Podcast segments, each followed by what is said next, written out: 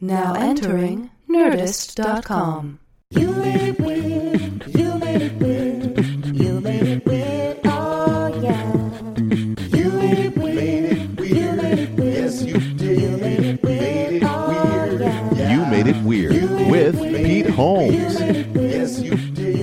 What's happening, weirdos? A uh, wonderful episode with uh, with a real life prankster, real life prankster, very funny comedian and wonderful fella, Randy Litke. Randy Litke. Lit, Litke, Litke? We'll get into it in the podcast. Great episode. Uh, please check out Randy L I E D T L I E L.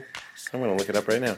R A N D Y L L I E D T K E online because I know he has some uh, awesome tour dates coming up and you can check them, I believe, in Portland. So be sure to look at his Tumblr for uh, details on that. And please enjoy this wonderful episode. As always, I want to plug the TV show coming back February 24th, The Pete Holmes Show. Just had uh, Matt Berninger uh, of The National on today, uh, TJ Miller, uh, David Wolf, all these people that have been doing the podcast are coming on and doing some pretty strange and funny things on the show that I think uh, fans of this podcast are going to enjoy even more so, even more than the regular person. So uh, here is the ad. Let's get this going and then get to the episode. Our sponsor today is Squarespace. We've had them before, and thank you, Squarespace, for the sponsorship. It is the all in one platform that makes it fast and easy to create a professional website, blog, portfolio, or online store. Squarespace is constantly updating their platform with new features, new designs, and more support. They have beautiful designs for you to uh, start with and tons of style options so you can adjust and uh, you can finally create your own space online. Squarespace takes care of the hosting, SEO, and even makes sure your site automatically looks great on any device. It's incredibly easy to use, but if you want some help, Squarespace has an amazing support team 24 hours a day, 7 days a week. It starts at just $8 a month and includes a domain name if you sign up for a year. So for a free trial and 10% off your uh, first purchase or on new accounts, sorry, on new accounts, go to squarespace.com and use the offer code WEIRD number 1, WEIRD 1. Wait. Oh. Randy, Well, I mean, I was at work today, so you brought me real, raw, real varietal honey. I brought you a varietal, what varietal is it? Randy, the Colorado corn corn flour. What is it? you know it was uh, it was Yellow Johnny clover? Pemberton on this on this podcast. I used to think that they flavored the honey. I don't know why I thought that, but it, that's what the the bees are pollinating. Yes, I didn't know that. You knew that. I knew that. Yeah, I grew up in uh, farmland. What's with this voice? My voice. Yeah. I don't mean you're putting on a voice, but now now that I'm really listening to this voice, what's going on with this don't know. voice? I grew up in say it again. farmland. Fa- Oh God, it's a great Yeah, voice. It's rich. It's so rich. I can't be on a podcast with this rich a voice. Golden throat. You got that gold throat, son. How close do you want me to the microphone, guys? Okay. I want you in my ears permanently. Would you narrate my life? yeah. Um, Have you ever been offered? no, you know, I was offered a, a, an audition for like uh, audiobooks. You get them rarely, so you call them auditions. Uh-huh. Hit it. Ah, okay. All right. That wasn't a burn. I wasn't like you get them rarely. No, no, it- kind of it- came off as a burn. Um, Go- but go on. I- yeah, I would love to hear you read a book. But the th- the problem with that is I've barely read a book on my own, so I don't know if I'm the right guy to go to. No, I think you are. I actually think that would be. Could Katie get the hell out of here? She's all over the place. She's buzzing around like a bee that would pollinate this honey. I think that uh, that would be the main perk of, of doing an audiobook Yeah. is that you'd have this wonderful motivation to like really see a book through. Yeah, I never finish books. I yeah I've read like very very few books, under five. Really? Yes. Randy, Yeah. Right. what are you doing with your days? Um, well, when I- Randy! uh, well, Wait, you- are you including like partial reads? 'Cause I uh, am. no, I've only fi- I've finished under five books. Under five. What about listening to a book? I've never done that either. What's your What's your deal? That's my deal. Ah, like, what What is your jam? I just do. like, you, i- is it hating books or loving other things? I don't know. I feel like when I was when I was in high school, I just didn't have the attention Yes. to do it. Like I failed every test based on a book in high school. I even 'cause got you caught didn't- cheating on one of them. How do you cheat on a book test? Um, you just look at your neighbor's piece of paper or whatever. it wasn't like an essay. It was No, like- no, and it was a, probably an easy thing, but I just can't finish things, especially books. I wonder, uh, you know, I only know like three things, so, so they, they come up over and over and over Yeah, again. yeah. But this is what I learned recently. Uh, wh- I have very bad convergence sufficiency, which is when your eyes work in tandem together. Okay. And uh, I always thought that I was just like a bad reader. It turns out that some of it, I'm not saying for you necessarily, Yeah. but some of it is tied to eye strength and you can actually exercise your eyes. And, and when you're look, like, when you're thinking about reading, you got a line of words sandwiched in a paragraph of Oh, God. lines of words. It's not a pleasant thing for people with bad no, eyes. you're right. I'm not good at that either. Exa- Definitely. Well, it's, that's why I like listening to them. So, do you? I, I'm just trying to see if we're the same because I okay, like I bought Infinite Jest. Do you know that book? No. There's this great guy. I always forget his name. sorry, sorry, Author? guy. He's an author. We gave you the great, great, great, great uh, speech uh, called "This is uh, what the hell is water" or "This is water" or whatever, Uh-huh. something like that. I think it's "This is water," and he talks about. Uh, it, it starts with this joke that these two fish are swimming along, and I'm going to have Katie look it up because people get upset, rightfully so, that I can never. It's something like Thomas Hayden Church, but it's not. It's probably that. Just go for it. He's got a lot going on. He's like a cattle rancher, so I wouldn't. Is he? put it- yeah, he's got he's got land. He's got a, a whole bunch of head of of herd. I love that fuck show business. stuff. Yeah. I really do. Yeah, I- Chappelle, Zach Galifianak. Who else? Me. You, you're living off the grid. Pretty soon, I'm going to say fuck show business. Are you? And just quit. Are you really? No, no, no, no. You seem like maybe not because because I, I think of you. I know very little about you. You seem like I I don't know a lot about you I know either, P- Pete. Peter. Peter. name is Okay, Peter There now. we go. You go. Yeah, well, I just mean like you seem. Uh, I know. Uh, I, I met you in Oregon, yeah. Uh and uh, you just seem like you don't take no shit. huh. Ooh, really? Yeah, in a good way. I feel like you. you I, I. I don't know what. It's actually interesting to explore what I'm basing this on. It could Okay. be the way you dress, or your rich mahogany voice, or your beard, Yeah. or uh, you know, just the one. The literally the one time I saw you do stand up, but I was like, this does not. You remind me of Eugene Merman. Okay. Not not in a bad way. Oh. Okay. Would you look up who did the commencement speech called "This Is Water"? Or what is? I I think it's called "This Is Water." I think it's Thomas Hayden It's either that or. But uh, you, else. you and Merman seem similar in that thing, and he's he's been very successful. So I don't mean I don't think David Foster Wallace David Allen Greer. with a name like that, you're only going to kill people beyond in living color, or write infinite jest, or give a great speech. Uh, anyway, what I'm saying is. You remind me of one of those, uh, you know, you could be successful, but you'll do it in your own terms. Like Oh, I, could, okay. I could see you having some sort of compound. Oh, okay. What do you think of that? I think that's a good compliment. I think that um, that I've never been compared to Eugene Merman, but Is that I- true? Yeah, it is true. But probably, you know, that was probably a while ago when you saw me, so I was probably going through a, a Eugene phase. Uh, Yeah, sure. It could, it, I wasn't like this guy's ripping off yeah, Eugene yeah. Merman, but I was like, oh, what a weirdo. And I remember people really kind of poured in the room to watch you. Really? Yeah. Oh wow. It was like an excite. eh, Randy's on. Oh, that's cool. Like to five hear. years ago. Yeah, yeah. That was in that was somewhere Portland or Seattle or something. It was one of those. Yeah, yeah. Sorry, I don't mean to blend them. I love those no, cities. that's okay. I grew up in Oregon, Yeah. moved to Washington, and Yeah. then moved to Los Angeles. So Oh, okay. Just working. Is that working your way down? No, well, working going up and then back down, but Okay. not for not for comedy specifically. I went to college in Washington and then I moved to Los Angeles. Did you go? Oh, did you go to University of Washington? I went to Washington State, Oh. which is uh, eight miles from the Idaho border. Eight mile.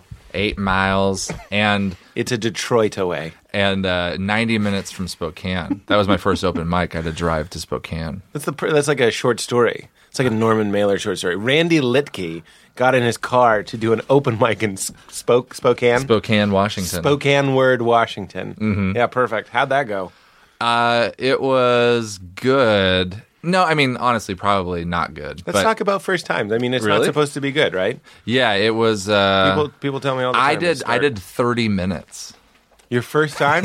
Yeah, I Wow. did 30 minutes. And I, I had decided to write comedy before I performed it. I wrote for a few months. And I was like, I'll move to LA once I graduate. My girlfriend had just dumped me at the time. And I was like, well, once I graduate, I had a friend that moved to LA. And I was like, I'll move to LA once I graduate. Yes. I can do whatever I want. right, because But in the meantime, I'll write. That's interesting. Yeah. Like you were writing stand up. Yeah, yeah, trying to write jokes. I know what you're talking about. I, I went through a similar phase where I was traveling abroad and I couldn't, I didn't want to perform. Yeah. I kind of, I look back and I'm like, I was right. I shouldn't have started an open mic in Jerusalem. that would have been cool. I mean, well, that's what like people who like live life and like. yeah, I really- mean, it could really- have been your last time on stage. Yeah, I could have said something wrong. Exactly, Or, or yeah, or Exactly. just blown up or whatever. Yeah. It's, you know, it's a, it's a troubled, it's a troubled piece of property. I don't know if, if you know its history. I'm not familiar. Um, I like how the word sounds. I picture Jerusalem. I've, I, it's a slippery sounding word. Jerusalem. Oh, yeah. Ooh, You know what's funny is it's a slippery. The old city is very slippery. oh, really? It's weird that you said slippery. Really? because yeah, it's the same stones. It's the same stones that like JC allegedly walked on, and certainly a whole lot of other people. Uh. Oh, okay. And uh, so they've been worn down so much so that if you wore socks around the old city Jerusalem, you could kind of slide around. Oh, that's cool. Risky biz style. I'm trying to think is, is risky yiz because yid yid is like offensive. Like I have so many Jewish friends that Uh-huh. I'm always like is I don't say yid. Yeah, I don't even know. Katie laughs. It, it's it's like yid. What does it mean? I don't even know at all. I shouldn't even be saying it. Oh, it sounds fine to me. oh, okay. I mean, I, I, I really. Two I'm non-Jewish assuming- people calling it out. I, think that's fine. There's like no Jewish people in the Northwest, and that's a, obviously a generalization. But Sure. I grew up with zero. so you're not the right person to ask. definitely not. Katie, Yid. We know Yid is bad, but is risky Yiz bad? What are you eating? A, a box of grape nuts? Granola, the podcast snack. So let's talk about what I, the reason. that was very funny. Uh-huh. You're a real ham and egger. You're like Steve Agee oh, uh, and in uh, in in your like if you were to draw me, yeah, it was certainly drawable. So you could you could draw the body, and then until the head was drawn, it Yeah, could go either just way. Stamp a red thing. No, I'm just saying you have a you have a calming presence. oh, okay, I okay. enjoy it.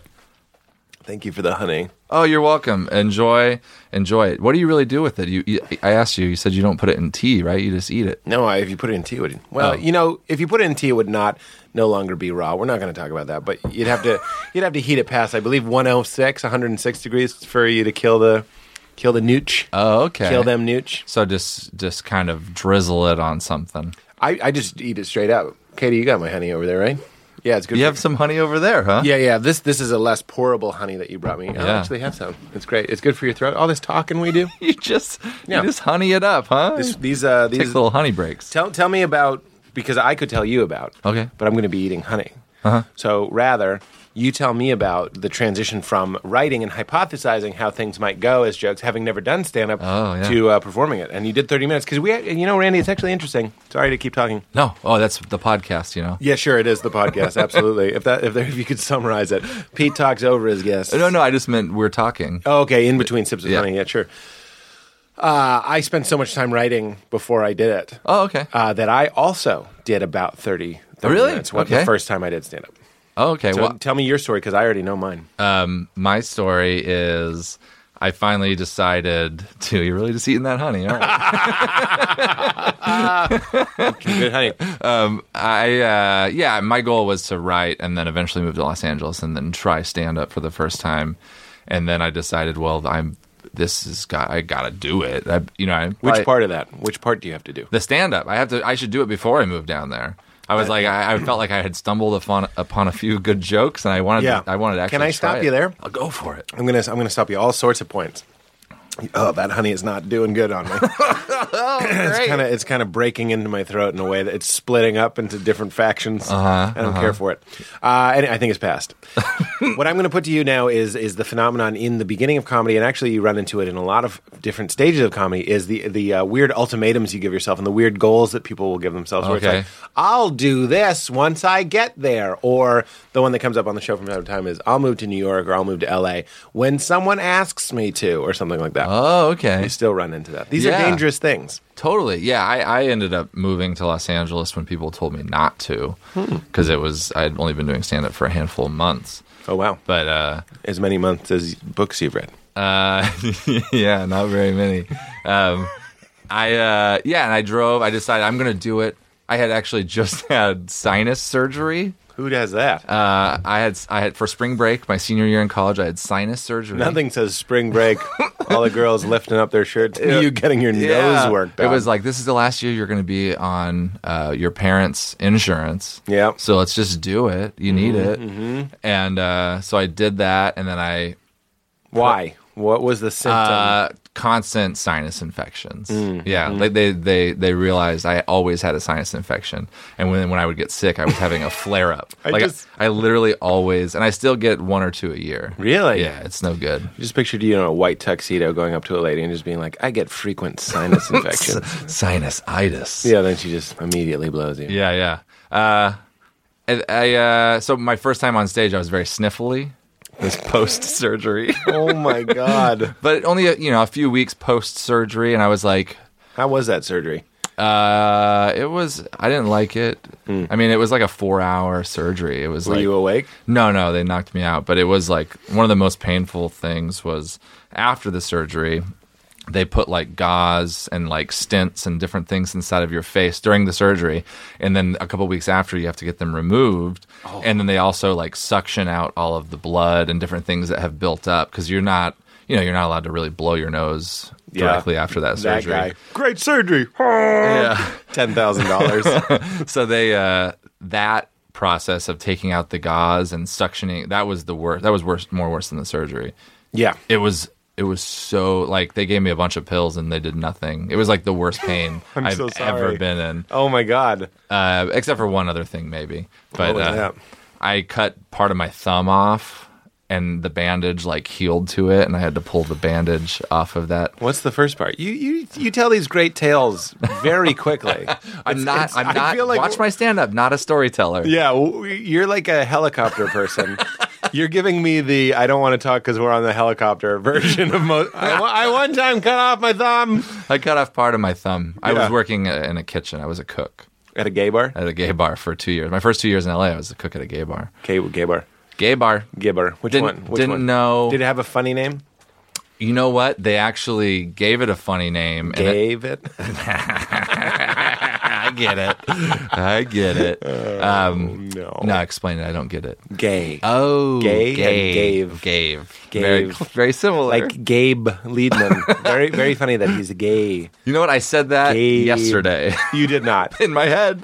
You did? yeah, man. I say it to him all the time. I'm a, I'm a big believer of just being like, "Gay, Gabe, it's funny that you're gay." And your my name girlfriend is was Gabe. like, "Who's Gabe Bleedman?" I was like, "Oh, he's a gay guy comic." Like not as an insulting way. Yeah. But I was like, "Gabe, gay." Like that happened in my head. Uh-huh, of And honestly, course. I've met him once, so he, he, he might get mad at me for "No, g- uh, no, gay, Okay. gay is one of the best." one of my closest People roommates ever. is a gay guy. So Okay, how Uh, many roommates do you have? I one other one. It's my girlfriend. you live with your girlfriend and another fella. and, uh, yeah, and like another guy. Do I know the guy? Yeah, yeah. Should I say his name? Yeah, it's one of those podcasts. Jarrett Grody. Jarrett Grody. You know him? Uh, now he's going to have his feelings hurt. No, that's fine. He. Uh, I love Jarrett. writer. I love him from the Used to do 17th stand up century. more. Uh, most people know him as he was in the pilot for Undeclared. Uh-huh. Yeah, he's a he's a he doesn't do stand up hardly at all anymore. But he was he wrote on the Jeselnik offensive. Okay, so I probably ran into yeah, him yeah, Oh, for sure. Yeah, yeah. Jarrett. Jarrett. So do you- we have a lot of irons going, but I, I like it that way. we you got The, the tip of your thumb cut off. Cut the tip You of got my your thumb roommates. off. You got a girlfriend. got a girlfriend. you got dumped right as you began your career. uh huh. Yeah. These are all good things. This These is are like good a- stories. this is a shotgun of, of Oh, yeah. story opportunities. Story tuna. um, you know what? I'm going to choose to go back to the stand up one. Go ahead. Okay, so Will you remember any of those? uh, yeah, You got will? them all. You do? Got Really? them all. I, you know, and, and some of them probably are. You know, I'll, I'll choose to not do because they're really not that good. Oh, that the you- stand-up one is better than me cutting my thumb off. That's basically the, the end of it. That's the tip of it. Me cutting my. Mm. all right. Will you cut it off chopping up uh, Cilantro. so, the gayest of the herbs? I mean, like you couldn't have picked. Oh, a, a, you know a there. better Are, gay yeah, herb. there is more funny stuff about that job, but not me cutting my thumb. Well, off. maybe we'll get we'll get to it. Oh man, you know what? Let's just get out of here. Forget it. Just turn the mics off. yeah. Oh God. Um, so I went what to was do the s- name of the gay bar? Oh, That's what I they were wanted gonna call it the gun, The gun. and I was like, I literally I'd moved to town like two months before, and I was like, that's a dumb name. Yeah. And then uh, they ended up going with Saint Felix, Hmm. still exists. Uh, the guys who own that place also own another one called Foo Bar, which is more, a more wild pull your dick out type of bar. They have that too. Uh, they own two bars. One of them is like, let's chill out and drink wine. The there- other, is and the other there a- one's like, let's photocopy our dicks, like, and have a competition. Does it say that on Yelp? Like what, what kind you're getting into? Yeah, fat dick. Uh, I- Yeah. it should be Friday, but I think it's Thursday. Is that a thing? In the, I, it would have to be in the gay community. They have a fat the dick. thickness of the dick. yeah, they have a competition photo. Uh, you know, uh, Do they really photocopy their dicks? something like that. Yeah. Color? Um, Are we squishing it? Is it like mashing? There's glass. well, if you want to win, yeah, you I'm- squish it. Somebody has that has to be a fetish. I, I, I, you know, I'm 34. The things that I haven't considered aren't that many. Yeah. but I've never considered because I've always thought it to be erotic to have somebody a, a girl press her breasts against glass. Uh-huh. But I've never thought of a man squishing his dick on glass. It would have to be flaccid for more fun to get the balls involved, like Oh, yeah. like a little face, Yeah, yeah, yeah. like an old man's face, like your grandpa scaring You've you never done that. while you're waiting in You the never smashed your dick against car. glass. at the post office. I do that. have you? Uh, yeah, yeah. No, I never. hey, No, I don't believe. I, al- I also don't. I don't. I don't believe that you've no, done I it. really have. I Wh- uh, have. What circumstance did you smash your dick on glass? I don't really want to talk about it. no, I live with my girlfriend, so uh, as as like a joke on her, if she walks into Is this a the window? uh, shower glass. Okay. See, I didn't know you were dealing with shower yeah, glass. now we got wet shower glass. And it's got that. yeah, I'll, I'll Sound. I'll get her attention, and then uh, And you got the red bush. yeah. Oh, Yeah, you got the highlight. do I? God's highlighter. Man, we are all over Yeah. the place. Don't worry about it. Um, yeah, got the red bush. Uh, so she'll be in the shower and you'll smush. Yeah, just to make her like not be happy. It's not like ooh, hey, Ra- oh, I Right? like No, no, I get it. I actually think that's one of the funnier things about female sexuality, and the and they can be turned on by something that also is disgusting. to Uh-huh. them. You know what I mean? Like it could go either way. It totally, yeah, yeah. I, I feel like it's based on the energy I'm putting towards it. I completely agree. Because I'll be like, I'll do one thing, and it's like, what are you doing? Get your hands off of me. Right, yeah. And it's like, oh, you want me to act like I'm Yeah. different? Yeah. What's your intention? What's Yeah. your heart? What's the story? Yeah. What's behind this? Yeah. Maybe not what's the story, but like if you're just like even if a girl, although I'll, t- I'll si this has never happened to me, but if a girl was being ridiculous. Uh-huh. And we had just had sex a bunch, so let's just say, like, you know, you're not really horny anymore. Yeah. And you're in the shower, and a girl uh, comes in and, and pushes her vagina against Yeah. Okay. the shower glass. I still don't think. Is this just because of cultural conditioning, or is it just that men are, are different? Or it's not all men, certainly. You'd bust your cock right through that glass. JK, JK, JK, JK. No, but I still.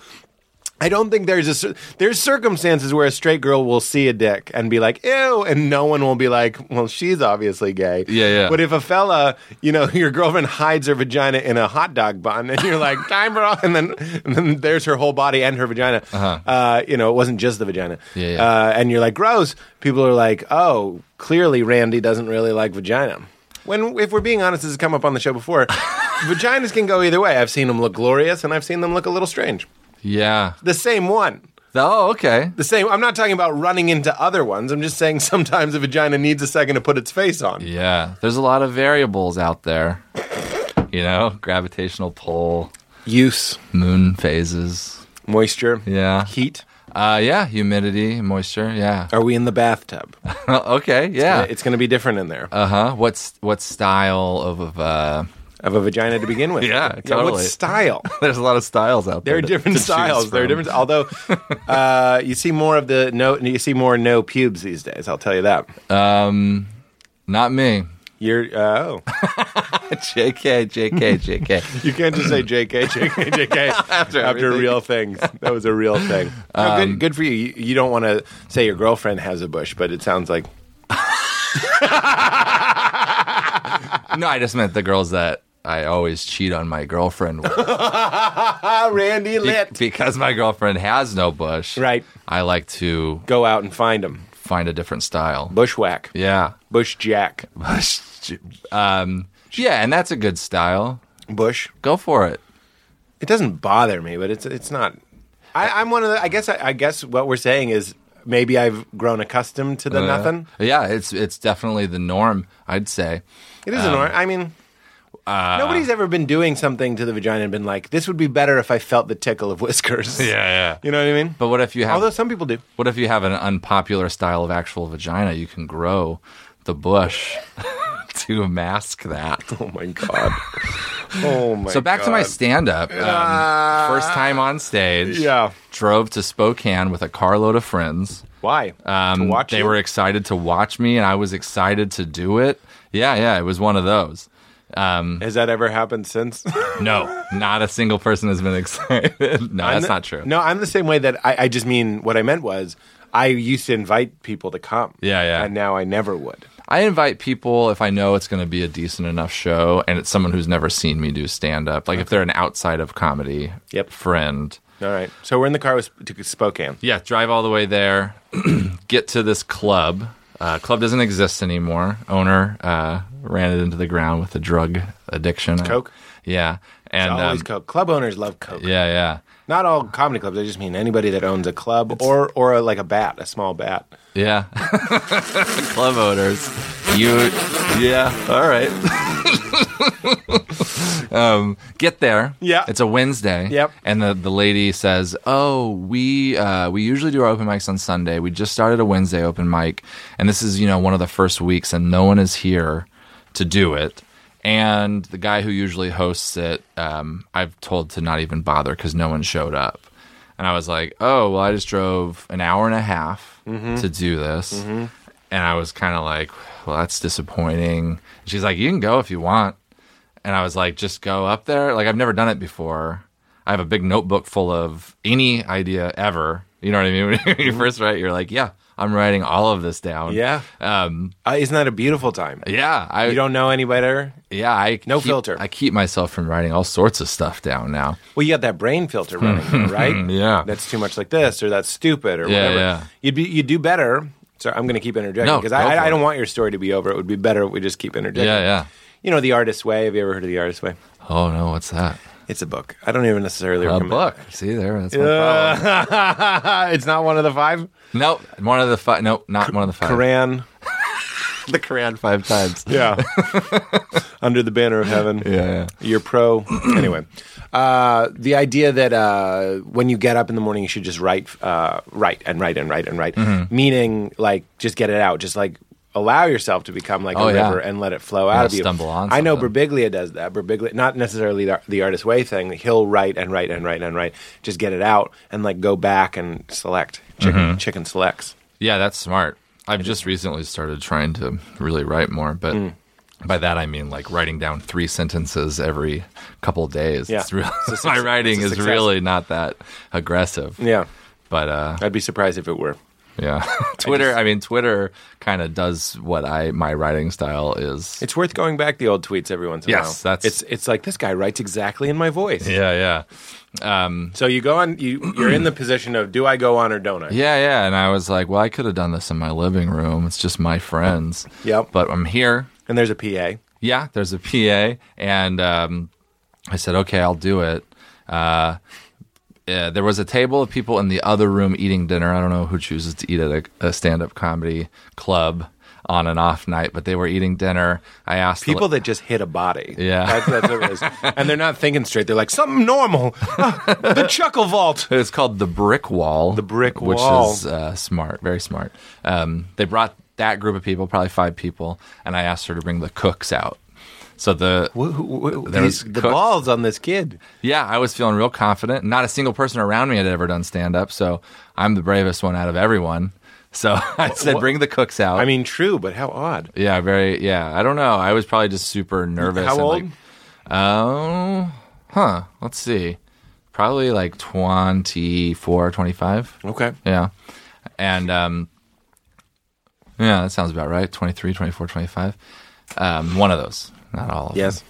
And uh and that she goes, "Okay, go ahead." And I was like, "Don't you think she's supposed to introduce me?" Like I was like, "I'm just going to walk up there." So I made her introduce me. Wow. And then I did everything that was I had like on my way there, I was like, "I have 10 minutes planned." What I thought was 10 minutes and I was like, "Well, I have all the time in the world." So I just went through my notebook and did whatever I could muster up the breath You know, I like you get short of breath. You yeah, can't this finish is like the a, This thought. is like a Paul Bunyan story, Ah, like a tall tale. Then he went out with his notebook and did 13 I just minutes. did it, and I and Wait, so no, see, you're doing the helicopter version again. Tell me, and I did 30 minutes of stand up, and we drove home. What I mean, you went really. up and you got a laugh on your first joke? Definitely not the first joke, but I had a few good jokes. I had um, there's a few jokes I feel like that you know there might be a few that exist in there that I've revisited at least or done sort of recently. A few good structured shorter jokes. You know, when Yeah. I first started, m- I mean, I'd say my stand up was was uh, because of my joke writing. I had no real personality on stage, and then till recently, those have met. I feel like I'm feeling confident, and what makes me funny in my real life has met my writing. And not to say my writing is like the world's best thing in the world, but they were they're jokes, they're short jokes. Uh huh. And that's what you were doing then, short jokes. Definitely, yeah. Uh-huh. That makes the story make a little bit more sense. Uh huh. The I feel like a situ- I'm not taking credit away from it, No, but no. if you were just going up and being like, "So my name's Randy, and uh, I live in uh, you know Oregon," I mean, you guys know that, but but if you're going up and going like. Toasters are the only thing that it's just called the verb of what it does, and then they can laugh. you know? Yeah, no, I mean it was a little bit all over the place. 'cause I didn't know what I was, so I, there were a few kind of longer attempts. There were a few kind of like you visualize yourself being more physical and Yeah. more like confident and more like in the in the swing of things, Yes. which doesn't exist. Isn't that a strange Oh, uh, yeah. thing that ex- wannabe, uh, not wa- not wannabe in the bad way, but uh, uh, ho- what is the word? Aspir- uh, people aspiring, Yeah, yeah. people aspiring to be. There's a word though, aspirational, maybe. Whatever. Comedians sit around and fantasize. What would it be like to hold the attention of 300 Uh huh. people? You write you write for the big crowd. You write for the big crowd. where like, and then you're instantly thrown into years of not having big crowd. That's ah, so funny. Yeah. Well, that that's something that I would do when I was doing all that writing. I would Uh-huh. be like, you know, I'd analyze comedy albums, but all those comedy albums were like two thousand seat theaters, and it's Yeah. Bill Cosby coming out and being like, "My wife," and everyone's like, "Yeah." I'm not saying Cosby's not funny, but nobody gives a shit about you or I. Totally true. And also just the silence between things can really slam on the brakes of like your, your whole physical physical body Uh. Yeah. and brain and you're just like, you know, I'm saying anything. Yeah. That took me so long to be okay with like silence. Like Yeah. every and that's part of the reason I'm not a great storyteller. I feel like I could probably tell a story and it would be all right now. But I want to get to a laugh so soon Hmm. because I'm scared, you know. so like the short jokes did that. Well, look at what look at what people are afraid of. It, I, I'm still struck with how when I have an off set, when I get off stage, my armpits have secreted a smell. Yeah. that honestly is like reserved to alert your family to rescue you. you know what I mean? It's it's like it's not a be. It almost smells like your armpits pissed and they were dehydrated. it's a bad smell. I've never had anyone else notice it. Maybe they're being kind, but I'm also like putting my face in my shirt. Like, what the fuck is that? Yeah, yeah. Because The this, second you get off. Yeah. Did I have a good set? Did I have a bad set? let's tell. Let's go to the pits. but this still happens. I think it, it's. I think that's one of the reasons. Even though I do it, I'm fascinated with your story and just our craft.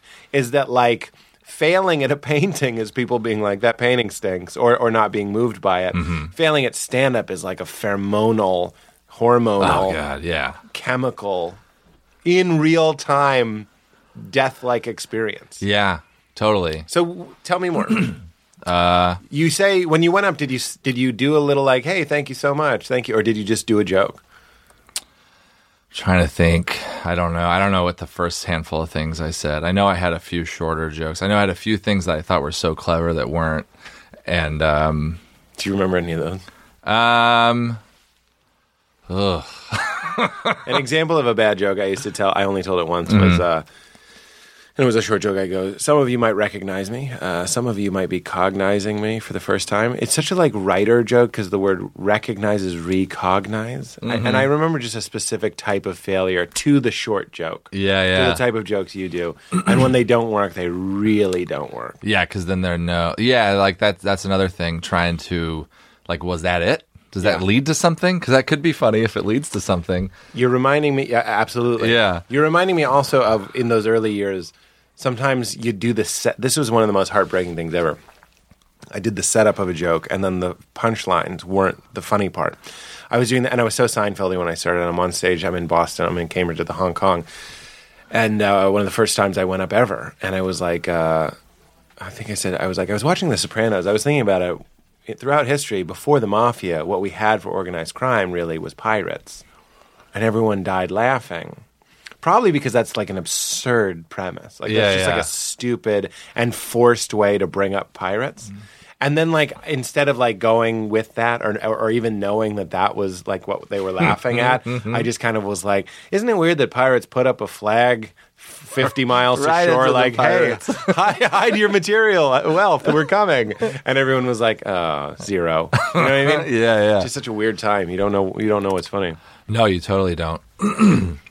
I mean, I had I had a few like one-liners that were like one-liners, you know. One line. Yeah, yeah, where like uh, I usually I usually do a juggling act but I don't have the balls, like one-liners, like like complete one-liners, but then how do you tell a story after a one-liner? you Speaking know? of juggling, well, that that's one of the problems. Just you know, it's not really. I don't really have a problem with that style, but one of the reasons why that style has never spoken to me Yeah. is because it does feel limited. Oh yeah. Like you know, Dimitri, uh, when he used Dimitri Martin, when he would come by the Boston, I remember he and I would talk briefly, which was a big deal to me. Yeah. he was talking about how he like yearned to just go on stage and talk the way that you know some of these other guys would do. I, which seemed absurd to me because I was like, "You're like a thing. People know what you're going to do, and people reward you for it. Every other schlub is going up and just talking." Yeah. but uh, it, it is it is a little bit weird. You c- if you if something happened to you on the way to a show, it would be hard for you, unless you did it at the beginning of your set, to really talk about it. Oh yeah, no, that's something in the last few years that's been really. If someone said something in the audience, it's like, well, I have nothing to say back to you. Right. I can't respond, and my attempts to respond were bad. Yeah. So it's like just stick to exactly what you thought you were going to say. Mm. Whereas being in the moment, like I took about a couple years away. I mean, I did some stand up, but really doing a lot of other stuff that wasn't stand up. And uh, Like and- what? Like I worked with another uh, comedian actor, did a kind of a two person, super improvised. Like once a week, we would basically interrupt a comedy show, and it was very in the moment. It was sketchy. We'd come up with an idea, but it was very. What do you mean you interrupt? We would knock on the side door of this theater, and Planned? I mean, the host knew we were going to do it, and eventually, I mean, we did it for like three or four years. So eventually, the show knew what was going to happen. They just didn't know when. And once we would enter, it would just be a whole whatever world we had created. Wait, so you might be interrupting somebody's set? Or no, no, it we would always knew be- it was the host, the host. unless we had like a friend that was on the show, and we would Right. create a bit with them. So it was all these bits that we would come up with, but it was very real as far as. w- The, the the playing field is this is a comedy show. It's not like, ooh, we're in a you know, Mm-hmm. we're in a whatever. See, not a good improv. sure you are. Yeah, yeah. But that has really made me be more in the moment. Not to sound like a idiot talking about his own comedy, You but have any idea what podcast you're on right now? Uh, but it, it has made me, you know, bridge the gap between kind of completely planned and Yeah. and feeling funny in the moment, which is very re- rewarding to someone who never had that. so you you diagnosed that you were like, I am just going up and I'm not really being in the moment, and then you were like, I'm going to do some things deliberately to stretch out. No, my I legs? think it just happened. Oh. And then in the last year, when I was like, okay, I'm going to start really working on my stand up again, it just really was like, this is so much more fun to to be like, I have a plan, but then it didn't. I didn't stick to it necessarily, but have that choice to really be in the moment and develop. I mean, that's a one way to develop new things on stage is just based on what's happening. of course. But uh, So where are you at now? Are you still doing kind of quicker jokes?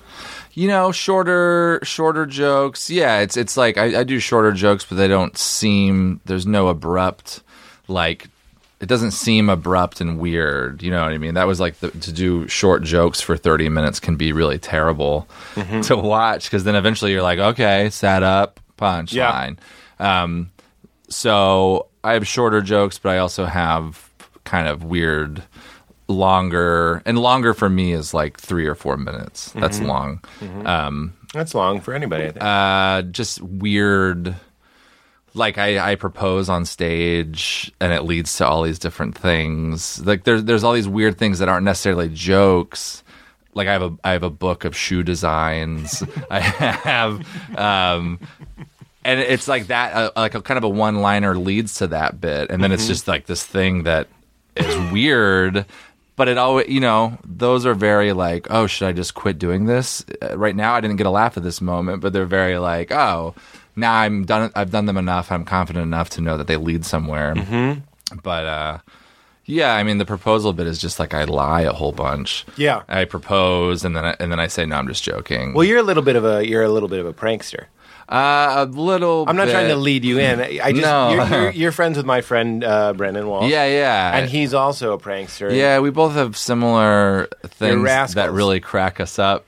There's something so pure about that, you know, when you're like a little kid and you do something that really makes you laugh and and whatever, whether whether it's like calling someone and and just being dumb, Yeah. and maybe it's not that funny, but there's so much joy in it that it's like it's the greatest thing to try to harness as a grown up, as a semi grown up, yeah. being able to like really find that again Yeah. where, where you go to stand-up shows all the time and less and less things are funny to you but to have that moment where you're really hurting yourself from laughing Mm-hmm. is like ah how can we do that always Yeah. and it's um it's by tricking people By by being rascals. yeah just by it's silliness it's silliness it's Right. just being silly Right. and um, But although ra- you know the rascally stuff that you guys do, uh, or, or that I've heard of, I, when I what you know, you just completely won me over. So we're not about to debate. I'm actually just Yeah. like you're completely right. I don't know when I became Dennis the Menace's father, and I'm I'm always like the guy that doesn't really care for pranks. No, I get it, and I, I feel this. I, I totally relate to that too, because I, I don't ever put a bullseye on someone. All all the Right. things that I feel like I've done have just been like, oh, this is too good. What what do I do next? Yeah. Whereas I don't I don't like the I I don't punch people in the balls. you No, know? no, no, no. And I don't like the idea of knowing someone wants to punch me in the balls. That's like the worst. Remember when Jackass was like the thing? Yeah. I had groups of friends that just wanted to, to punch you in the balls. Yeah. And I was like, I don't want to hang out at all. Yeah, yeah, Because I yeah. just can't stop thinking about Right. and it literally is something you would see in the zoo, like the chimpanzees, Ah, and, and, and God. you'd just be like, "Get these, get that one ball hitting chimpanzee the fuck out of here. Let him have his oh own cage." man, but I just yeah, I'm not I'm not one for messing with people. Right. Really, I mean, I've done a few things that are I think are funny, but not in the way like Fairly victimless. yeah. I mean, yeah, and I and I'm, I feel I start feeling bad at certain moments during them. I'm a person, you know. Yeah. but Well, I remember that uh, Brendan uh, that he got pranked and he shaved his beard. yeah, See, that's that's the thing that that breaks my. And you know, Brendan is a rascal. Uh-huh. So I guess you could be like, you know, he he had it coming or whatever because he enjoys pranking other people. But I, I just remember s- seeing him and hearing about him at that time. You know, he has a beard. He's always had a beard. And then they told him he had a part on Conan and he needed to shave his beard. Yeah. Uh-huh. Then he shaved his beard, and everyone's like, "Just kidding." And then you, you, there's nothing worse than a shorn man who's just like had the rug pulled out from him. And that's when I'm just like, I'm not, I'm not on this earth to do that. To Uh-huh. I don't people. like that either. And and and whatever people say that it's like that specific instance. Oh, he did something to someone, and Right. he had it coming. And I'm like, when I like the recent thing with Kyle Kinane. I don't know if you heard Oh, about. I it. you know I did Google you. okay. So go ahead and can you tell me? I know you've talked about it a couple places. I saw Yeah, the yeah. first three hits were talking about pace, picante, salsa. Yeah. And I and I don't know what happened. So if you're feeling like oh everyone's heard this, not everyone Okay. reads yeah, yeah. the blogs I'll- we do. Here's uh, here's how I can condense it. You're already a helicopter storyteller. I will condense. you're just gonna this. go. I pranked Kyle. Uh, yeah. Uh, me and Kyle aren't talking anymore. Wait, did he get mad? No, no, I, he was a little bit bummed for a, a while, and I was, I was really wanting to make sure things were cool. But we're fine. We're totally cool. Tell me what happened. So what happened was, uh, Kyle woke up one day and had noticed that two very old tweets about Pace Picante, ten month old tweets, had been favorited by the Pace Picante on Twitter, and he was like, "Why? That's so weird." Uh, so Why did he know that that had happened? That's interesting. because they, he probably got an email. Sometimes you get an email. Someone Yeah. has enough followers, you get an email Yeah. saying that this person liked it or Sure. whatever. So he screen grabbed the photo of his two tweets that, that showed that Pace Picante had favorited them and posted that screen grab and said, You're doing it all wrong, Pace. And then Pace favorited that tweet. And then he he screen grabbed that and he, and then he said, "Let me try something." And then he wrote something outlandish and, and negative about Pace Picante, and then they favorited that. And then he wrote another negative thing about Pace Picante, and they favorited that. And he was like, "Ah, Pace Picante, you really need humans running your Twitter account." And then throughout this, every person that favorited any of those tweets that he was doing, or commented, or retweeted, Pace Picante then followed and favorited their tweets about Pace. And everyone was losing their minds because they're like, This is a good one. so Pace Picante was like this weird lurking monster that wouldn't say anything but would force emails upon you by favoriting and following and everyone was getting scared and weirded out by it and Kyle just started unleashing these tweets about Pace Picante worships Lucifer, Pace Picante, you know this and that. And then at a certain point uh, once everyone had gathered to notice, because every time s- Pace followed someone else, they reached out to Kyle and said, Pace just followed me. And then it was like this thing. Uh, and then finally, Pace stopped doing that, Pace. tweeted uh, an apology saying, We just experienced uh, a technical glitch. We apologize. And, um, and then direct messaged Kyle saying, we would really appreciate it if you deleted those tweets um, and thank you in advance. Kyle responded with, So Kyle was following Pace Picante. At He this- started following at a so he certain could point. then message them. yeah, well, Pace Picante messaged Kyle. Kyle. yeah. Um, But he had to. yeah, so he followed Pace Picante during this. And then uh, Pace Picante sent him a direct message asking, asking him to delete them. And then um, he responded with, well, how about some free salsa, basically? and um, and then he screen grabbed that direct message conversation and tweeted it. How about some? and then and then Pace Picante said, "Well, I can definitely see what we can do. What's your address?" And then he said, "Well, this seems sketchy. How about we meet somewhere in Texas?" And then was screen grabbing all of this stuff and posting it. And then Pace Picante said, Stop saying Pace Picante. Stop saying Pace Picante. "I'll at Pace." No, no, it's good. Okay. Keep Uh, saying okay, Pace okay. Uh, Picante. I just want you to know that every time you say it, it's funny. Picante. Uh, and then Pace Picante uh, says, Listen, our lawyers have just informed me that we shouldn't send you anything and that bribery with salsa is still bribery. and then Kyle, uh, I, I'm not sure what the back and forth was at that certain moment. Basically, this guy, Eric, who worked for Pace, was talking to Kyle. and he- Basically, basically. um, you know, he was signing his name Eric after each thing he said. And then um, eventually he got nowhere with Kyle, so he handed it off to Miles, which is a different person that worked for Pace.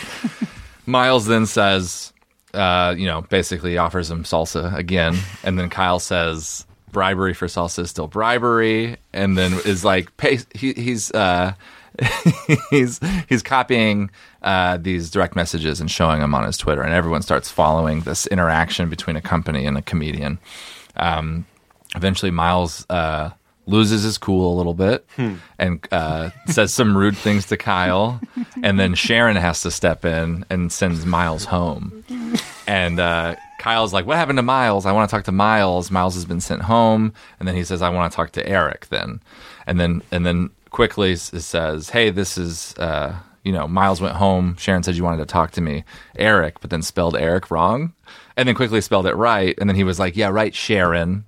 Sharon was lying as Eric. And then, so a lot of things like this are happening, and he's po- he's posting all of them this on is his like Twitter. the weird soap opera book we read in Spanish class. Yeah. Dos Eventually, Caminos. the real Eric shows back up, handles it, and says, Miles has been sent home. Don't worry about him.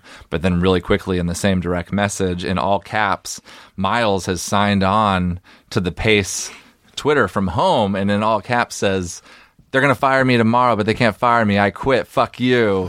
And then Eric says, Miles, you're not fired. Let's talk tomorrow. I'm changing the these password. are all going to Kyle. These are all going just to Kyle. And then Kyle's showing all of them, and then uh, and then says Miles was sent home, and also all of us are about to go home. So we'll talk about this tomorrow. Hour later, uh, Miles goes at home, creates his own Twitter account, and reaches out to Kyle, and um, you And Kyle says, Miles, I don't believe this is really Miles. Show me a picture of your pay stub. Miles sends him a picture of his middle finger and says, You know, how's this? Like, I'm done proving myself. Direct deposit, none of your business. I quit. And then Miles hacks into the Pace Picante site and says, They changed their password, but back to what it used to be. Uh, direct deposit, not going down quietly. I quit. Those were the hashtags. Yeah. to, to prove to Kyle that it's the real Miles. And then he says, Hey, Kyle, watch this. And then from Pace Picante writes, Kyle Canaan sucks as Pace Picante. Those are quickly deleted by Pace Picante. Miles says, Miles says, Okay, they changed the password again. This time I don't know it. Um, if I wasn't fired before, I definitely am now. Kyle starts direct messaging Miles, being like, "Dude, I thought this was." At, at this point, Kyle thought it was a viral marketing thing. They they took a bad situation and tried to make it uh, interesting. Yes. But then he's like, "Oh no, I thought you guys were all in on this. Did you really just quit?" And Miles says, "You know, I've been going through a rough patch. I was probably going to get fired anyways." And then Miles' account is suspended and then he directs Pace Picante, and Pace Picante says, "We're still looking into this because he's like, this is getting out of hand," and he's like, "We're looking into this. It seems like someone within the company created a fake Twitter account for Miles to try to get him fired, and that the real Miles is very apologetic and wants his job back." And we're gonna, and so then he's like, we're, Pace says we're gonna make an announcement really soon, and then Pace tweets, you know, a couple apologies, and then says, you know, if you're following our situation, Miles was sent home. He's not fired. Um, th- and up to this point, Pace Picante hadn't tweeted really at all. Everything was through Kyle. Kyle showing this conversation. Yeah. And then um, Kyle says, or Pace Picante tweets, Miles, uh, we love Miles. And um, someone within the company has created a fake Twitter account pretending to be Miles to get him fired, and we're going to deal with her uh, eventually. Oh, it's a her. Oh, it's Sharon. Sharon's already proven herself to be a liar, and then and then says, you know, you know, uh, we appreciate everyone. You know, we told Miles because Kyle started a hashtag Bring Back Miles, and it got a lot of traction. Typical Miles. And um, It did. yeah, yeah. Danny Trejo and like John McCain's daughter and uh, Red Vines, the company Red Vines created like a vine where it was like stop animation of Bring Back Miles in Red Vines. No. And like everyone, No. was, everyone was talking about Why is it. that the part that impressed me the Well, most? I just thought it was funny that, That- I someone would did. spend their time to do that. it did bring back um, Miles. and then says we told miles um, you know miles is in tears right now over the whole thing and uh, he still has a job with pace and and you know in the meantime we're going to delete our twitter account until we can figure all this out signed eric and everyone was just like well said eric and then everyone kept piling in and then at midnight the, the account was deleted and then so the backstory is i created a pace picante twitter account four months ago not to prank Kyle, but I just created it. I created a handful of of company uh, Twitter accounts just to see how long I could run them as if they were real. Yeah. Until the real company was like companies that didn't have Twitter accounts. Yeah. So Pace Picante is owned by Campbell's, which is a larger company that doesn't bother. no one has the word Pace on their shirt anymore, you know. And so it lasted four months, and every couple weeks. Well, a lot of people that go to Pace University. Get it. is that a, a university? It is. Okay. Um, and just fans of the salsa probably have made their own shirts at home. Um, but uh, yeah, so you know, every couple weeks It was you. it was me. I would sign into this account and I would tweet things that Pace would tweet. I would retweet That's what makes it a long con. Is Yeah. you would just positive Pace tweets. favoriting things, retweeting things, reaching out to people, telling them thank you. Um, asking people to show me a picture of their favorite recipes. using Pace. Uh, as Pace Picante, yeah, created and I, I no, I mean the recipes included. Oh yes, Pace. yes. You know, just giving suggestions to people about what they could do. Like the most recent tweet was, "Add a add a scoop of paste to any soup or stew to spice things up." Hashtag you're welcome, and little things that a- a company would do. But it was only because I wanted to see how long I could do it until someone in an o- until someone in an office was like, "Hey, who runs our Twitter? I have a question. for them." like, I wanted them to believe that they were running it and spend a whole day emailing each other to only find out that no one does. and then I wanted to have, have someone contact me and be like, will you please delete this? And have me be in a position to be like, why? And then be like, okay, I'm sorry. Right. You know, I didn't want to cause them any trouble. Yeah. I just thought that was funny. The idea, the emailing, the inner office emails. just a being like, bunch of people that are confused Yeah. for a whole day Yeah. because some guy did it Yeah. and um but what- but then what happened was you know that morning I woke up I looked at a few of my accounts and they'd been like w- my other one was suspended just nothing bad happened What do you mean? I created another account for Band Aid brand And it got suspended. and it by- just got suspended by Twitter? yeah they had figured it out probably and they were like Band Aid brand doesn't have a Twitter This guy's a rascal. yeah, Johnson and Johnson as a Twitter, but not Band-Aid brand. And then I was like, well, my days are numbered probably, and I'm kind of bored with the whole thing. And I saw Kyle, I had searched Pace in the morning, and I saw Kyle tweeted something forever ago. And I was like, ah, I bet he'll get a kick out of this. And I just favorited his tweet, not thinking it would extend into a 10 hour thing where I couldn't leave the house. and then, you know, the second he retweeted it, I, you know, I favorited that and so on, and just kept getting new layers in this Yeah. idea that it that just kept developing. It wasn't it wasn't like aha Kyle and I was the reason I kept doing it was because it was Kyle. I like Kyle. Yeah. And I, I you know, I got worried that he would be a little bit mad, but n- n- we've never had any bad blood. Chicago. We love each other. Me and Kyle really do get along. Randy, he he was the whole time. Did he Uh, get ma- so he got mad. He, you know, when I told him he was uh How could you do this to me? uh, hey buddy. we just want to dry Kyle. Yeah. Uh, those you pace, uh, those you pace. He says, I got, Nice. I got Southwest catfished. Um, he was he was like confused and shell shocked, and then he s- was ma- Taco shell shock. He was he was mad because you know he had a great day, and then only to find out it was fake, and that now now the spotlight wasn't just on him; it was also going to be on me eventually, Mm. and it was just this thing that he thought was so great, and it is great. He got a lot of new Twitter followers over the whole thing. He did? Yeah, he got like six or seven thousand new Twitter followers. That's quite a bit. How many people were following Pace? Uh, only like four thousand, but they were fake. I had bought them at, uh, uh, when I first opened the account. I bought uh, some fake Twitter followers. How do you do that? There's a whole bunch of shitty websites out there. You can just buy them. They're all robots, and eventually you start losing them.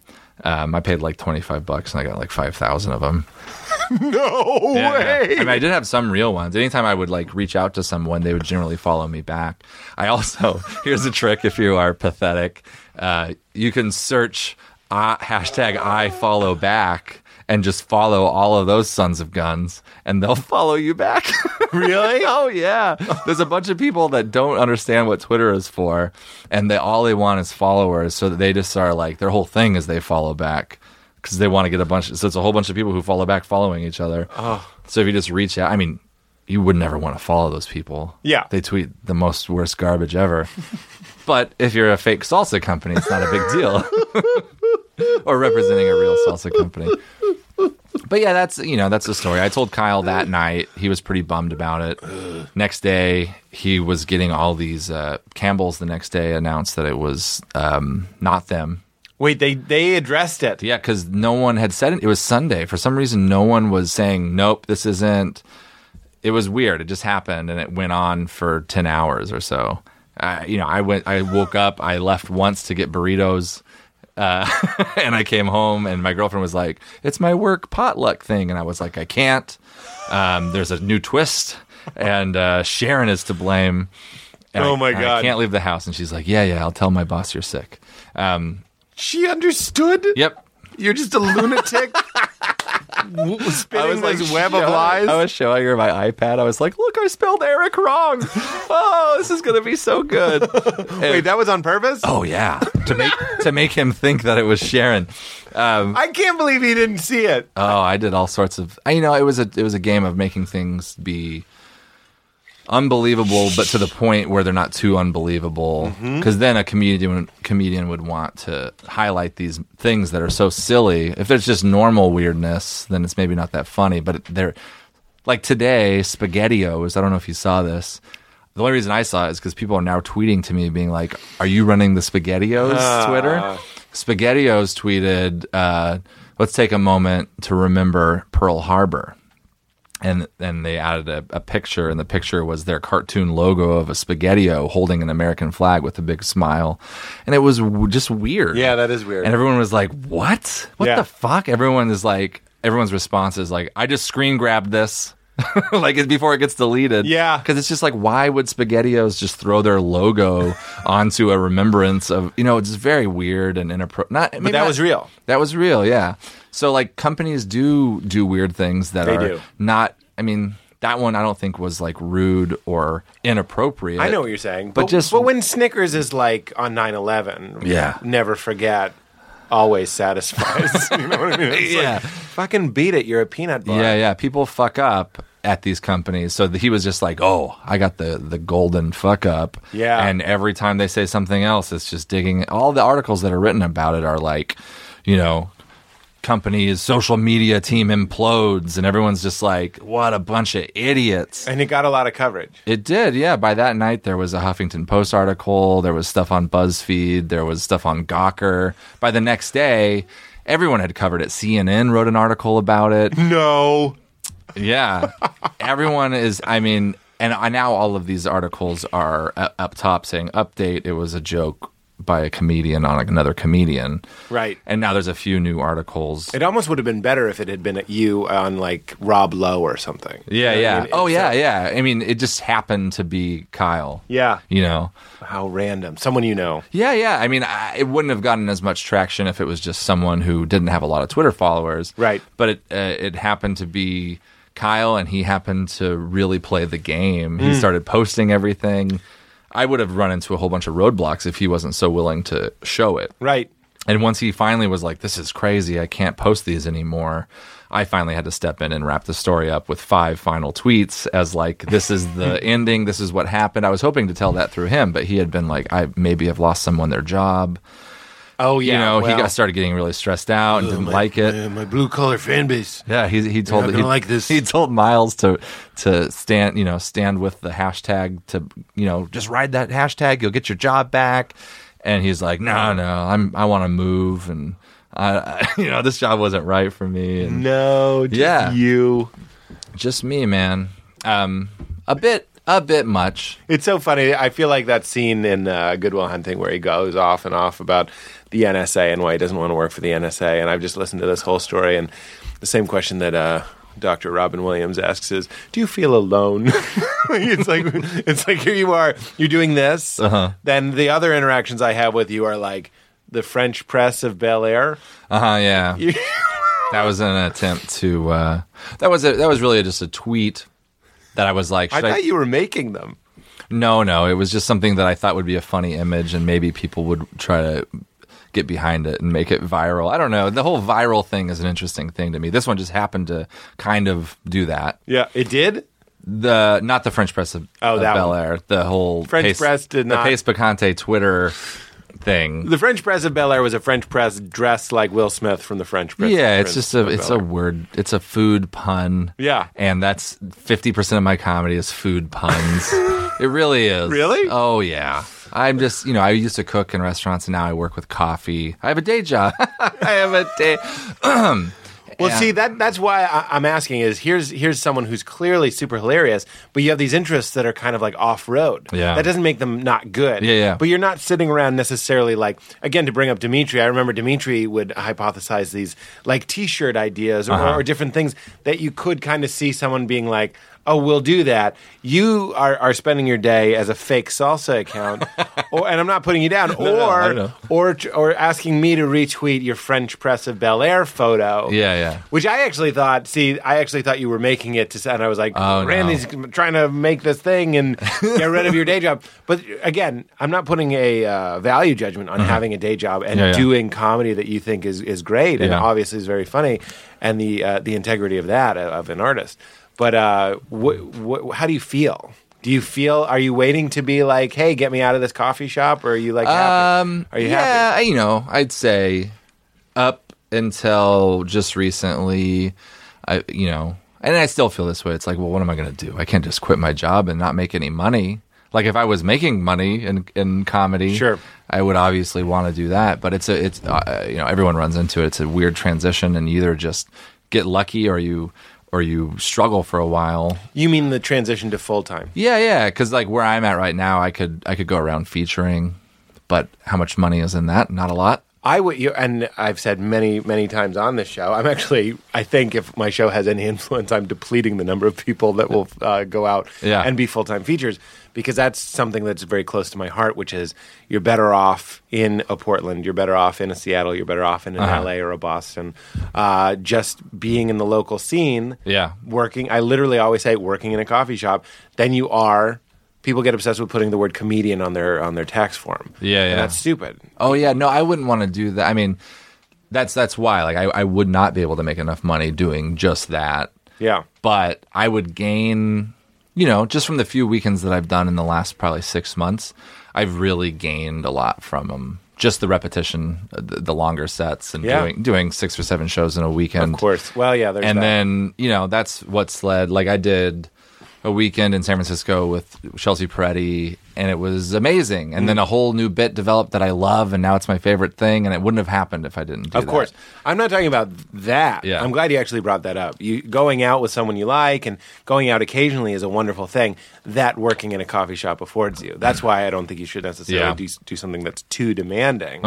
This just came up on the uh, which episode? What Jonah Ray episode talking about the integrity of, of tr- doing a job that's not too uh, taxing, Mm-hmm. so that you can pursue your art. Yeah, But I would say that sometimes the pursuit of the art is the thing that's too taxing. Oh, yeah. to help you, pr- like driving around constantly touring the Midwest from one thing to the other thing. Those stories always kind of break my heart a little bit. yeah, I would have a hard time doing that. Yeah. I would like. But it would also dry you up. I would You- like one or two things going on in a month, though. of course, that would feel great. I think that's perfect. Yeah, But you, you know, if you went on the road full time, even if you went with somebody, and you're just opening for somebody in you know biker bars and Mm. stuff, you're going to stop showing diagrams of shoes. yeah. You're just gonna. yeah. you know, funny that you say that. The last kind of longer thing that I did uh, in a town that didn't like me, the shoes were the only thing they liked. really? yeah. Oh, that's funny. Yeah, they liked those shoes. Nothing else, though. That's interesting. Yeah. Tell me, wh- what's your girlfriend do? She, uh, she works at a. What does she do? Let me call her. Um, I don't know. We don't talk a lot anymore. She work at Pace. Uh, yeah, yeah. No, she she works for we when we both met, we were both uh, cooking in restaurants, and she has a. Um, I mean, she does like pastry and chocolate. She was like kind of a chocolatier for a while. Oh. Still works at the same place, but does a, lo- a lot more kind of baked goods and pastry and stuff like that for Branched. them. So, cooking, cooking food things. You know, we we cook a killer meal if we if we can clean our kitchen. We're both slobs, Oh, you're both slobs. uh, both, uh, but we have good taste. We know how to cook some food. Why did you mention you're both slobs? Is your place just real filthy? Uh, I can I can get there. Yeah, I can get there. It gets there. Yeah, I wish it was cleaner. Um, sometimes I fantasize about just getting a hotel for the night. You know what I mean? Yeah, In town. just to not have clutter. Just be like, ah, yeah, look Yeah. at these fresh pressed Oh, sheets. yep. Oh, You're talking to the right guy. I love a hotel. There's nothing better than a hotel. yeah. Um, but yeah, yeah, that's how we met. She, uh, What in filth?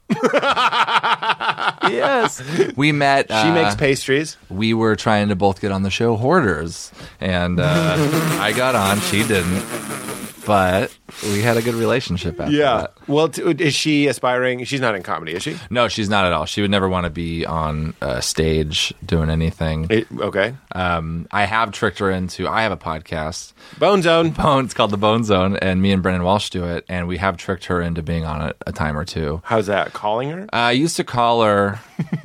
I used to call her to break up with her a lot. I would get bullied into be like, dude, just break up with her, and I'd be like, okay. And I would call her, and she would never answer because she knew I was doing the podcast. and then I started having to create lies to be like, oh, let me know when you get off work. Podcast is canceled.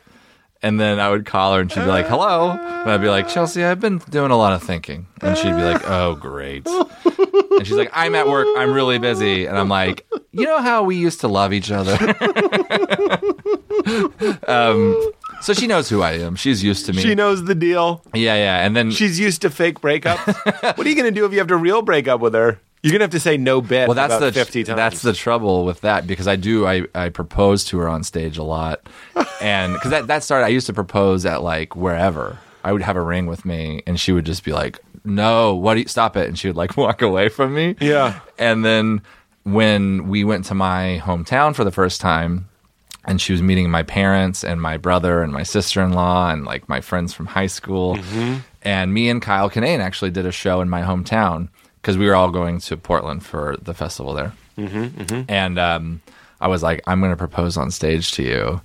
And she was like, uh, All right, well, can't stop you. So just let me know at what point you're going to do that so I don't have to be sitting by your whole family.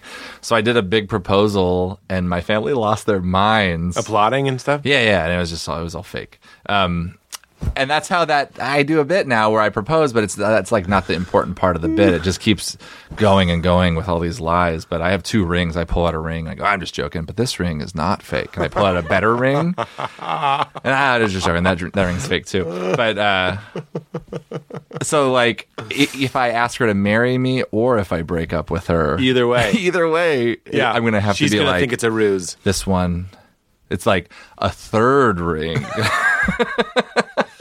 Yeah, that's that would be the ultimate engagement. Is a bit that would be your four months of pace before before Kyle. yeah That's the long con. the long con You have to have the fourth ring. I feel, I feel like how it's going to happen is after the- the fourth ring she'll come on stage and propose to me Uh. Ah, and then you rip off a mask, and it's her, yeah. oh and she's you. yeah and then we are like no we don't want to get married that was no we shouldn't jump into this Well, what was the girlfriend? You broke up in Portland with some girlfriend, and then and then did that? Was that a catalyst for your career, or was that uh, yeah i would say not your so. career, but like you moved? You, Yeah, yeah. No, I was dating a girl in college in Washington, and I was just like kind of convinced that she was like the best thing. Not, definitely not, though. She wasn't. Yeah, oh, no, not at all. Like, no offense to her or whatever. but- Sure. But, like, looking back, I had just convinced myself that this How's was. that? It was, it was the first person that I met that was like uh, a girl who liked me that was cool. You know what I mean? She was like cool. She had, Uh-huh. Cool girl. Uh-huh. She had like good uh, style, you know? She liked cool music. She was cool. Yeah. And I was like, this is uh, perfect. Yeah. Huzzah. Would you say out of your league? um, no, I wouldn't I'm not say saying so. you're not cool. I- No, I'm no, just it was trying someone to I was relate. friends. I was friends. We were fr- good friends for over a year. Oh, really? And then it, it we started dating. But she's always just throwing playing cards into a bowler hat.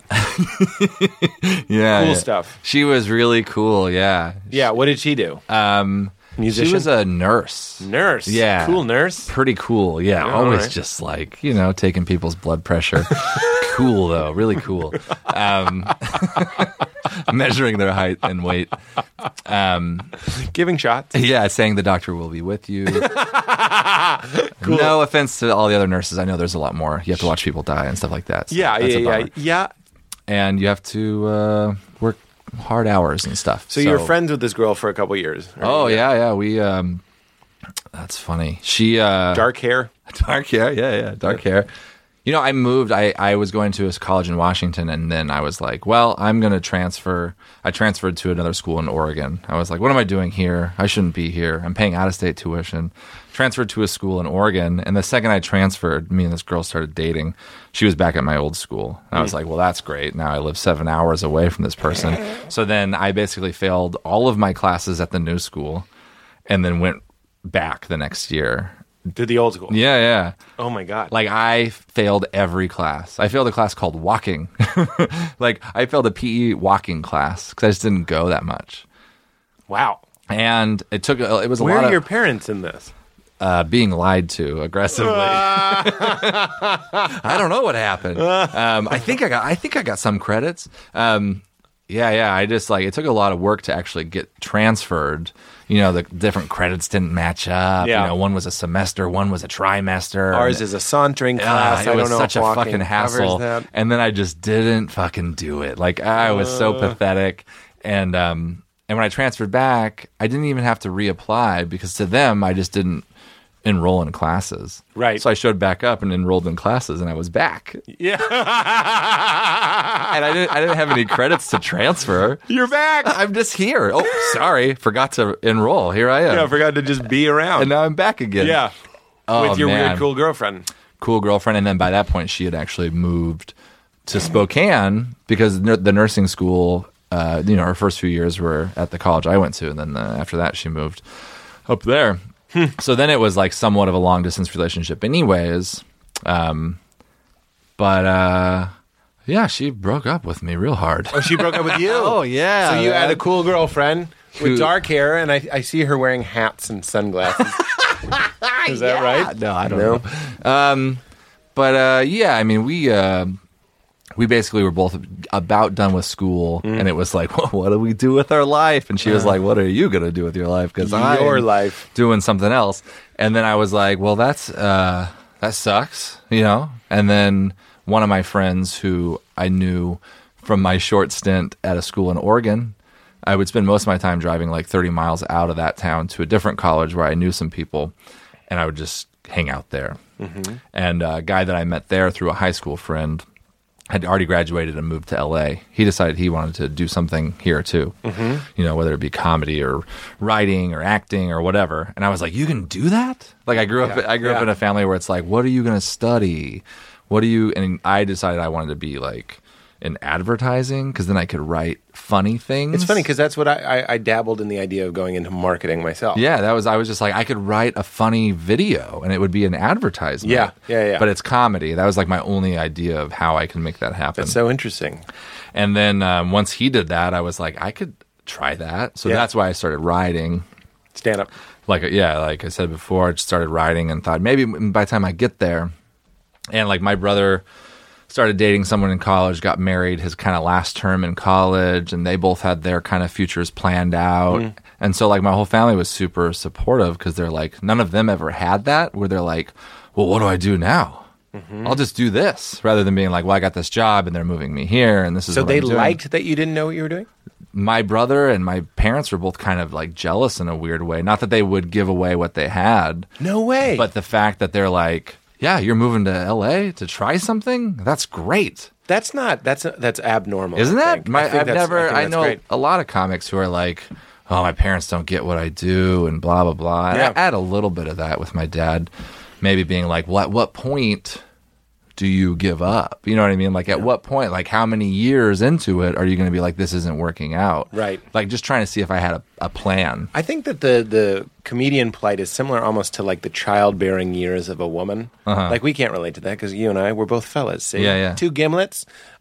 Uh, I'm just saying, as you're saying that, it's it's it, the the father concern to the son reminds me of the mother's concern to the daughter. The, the daughter being like, "I'm going to go to Manhattan and, and be the Devil Wears Prada," and they're like, "But the clock's ticking on those ovum." You know what I mean? Yeah, and yeah. like your dad being like, "Well, you can't you can't keep doing it forever, and you need to kind of pick a quit date."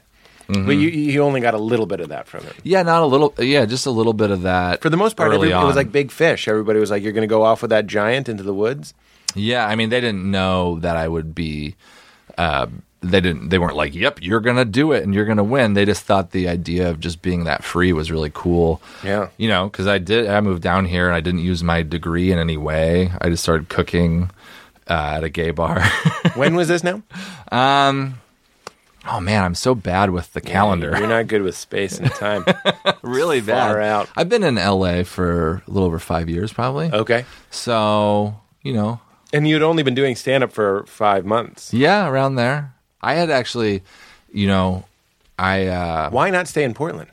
I never lived there. I don't know. I mean, Or why not stay up there? I guess? yeah, I don't know. I mean, I had already made up my mind before I started doing stand up that I was moving to LA. So that was part of it, probably. I was like, my friend's down there. I'm going to move to LA.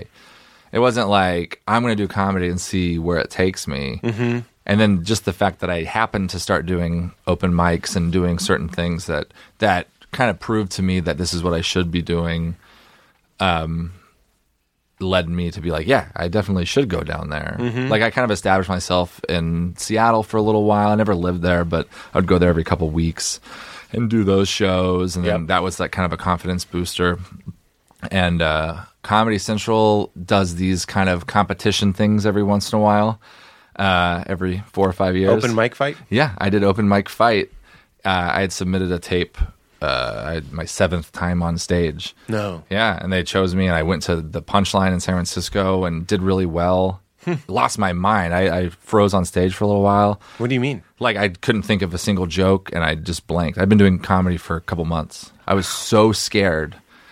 In the end of it, they were like, "You were so great. You were our third pick, but that means nothing because only the first two move on." And I was like, "Whatever." Like I was so frightened over the whole thing. Wow. Up in that point, up till that point, I was like, "Yeah, I'm pretty funny." You and, know, then, it's- and then I saw people like destroy that night, and I'd never seen that, and I was like, "What?" Uh-huh. Yeah. But I met some people, and and I was like, "Well, that was cool that I got chosen." Yeah, I love that. I love that uh, pointing out that detail the first time you see someone destroy.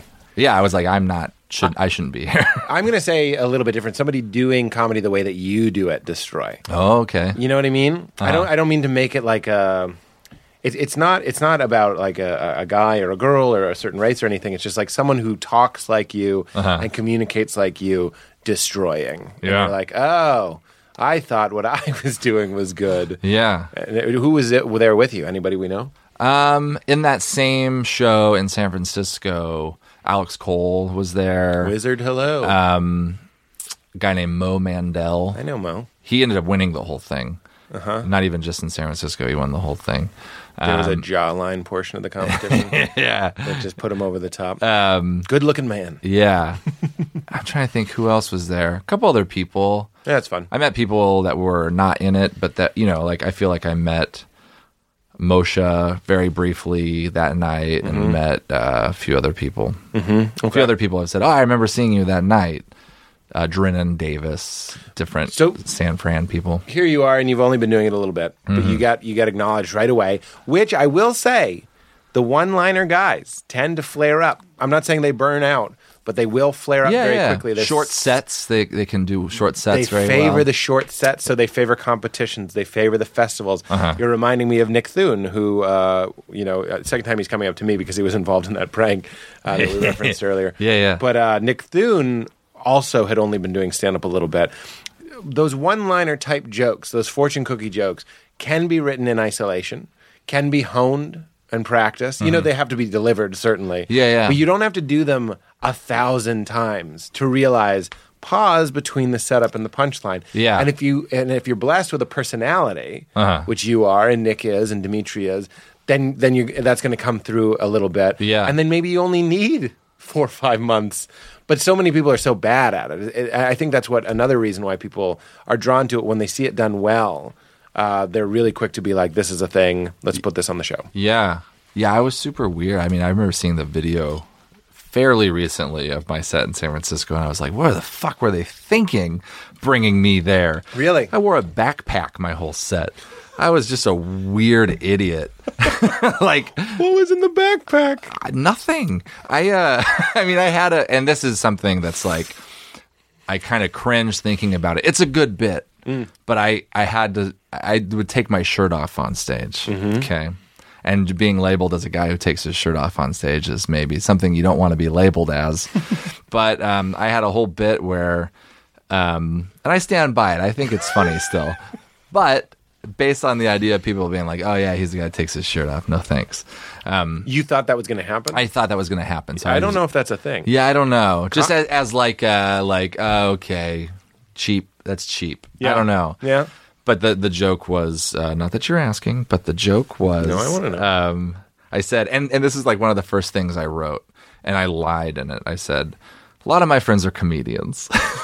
not a single friend of mine was a comedian Yeah. Uh, and they say you know what you wear on stage makes a big difference it can make your jokes funnier and i think you should just write funny jokes not worry about what you wear so they told me to say a joke you know tell one of my jokes and then change what you're wearing tell the same joke and ch- you know pay attention to the differences so i tell a joke that's not very funny and then I take my backpack off and I open it up like I'm going to pull something out of it. But then I take my shirt off and put it in the backpack.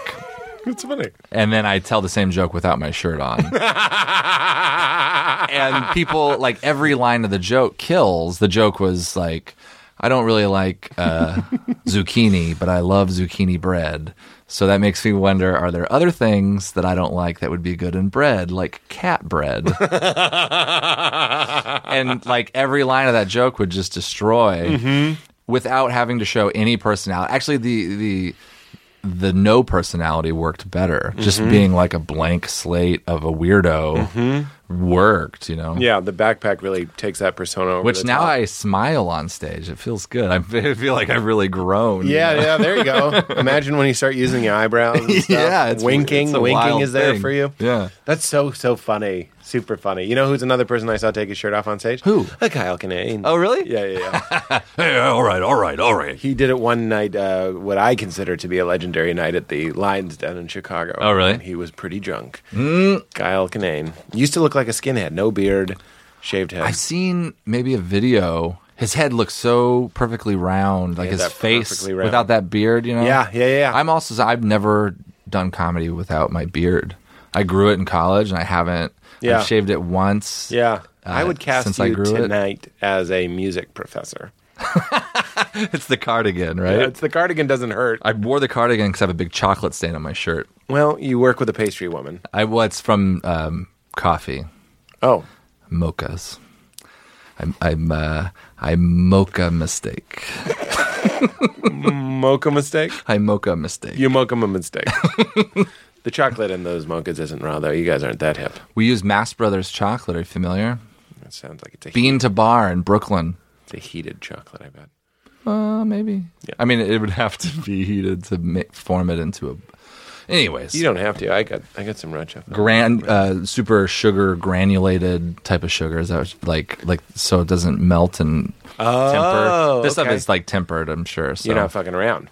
No, yeah, this is good. I don't know, whatever. If you're into chocolate, that's the one thing I wanted to plug today, so I Um, got that It out. actually comes up a lot. chocolate.com. Has it really been an hour and a half? Mm-hmm. You're great. oh, thank You're you. talented. You're talented. man. Uh, I'm not. I'm not worried about where we go from here, but I would like to talk about uh, religion. I'd, I'd love Okay. To, I'd love to hear what you think about religion. I don't have a ton of opinions on it. It's boring. Yeah. Uh, Next. You kind of. you kind of look like a god I would worship. Oh, cool. Yeah, I bet you play the accordion for your angels, and there's ambrosia.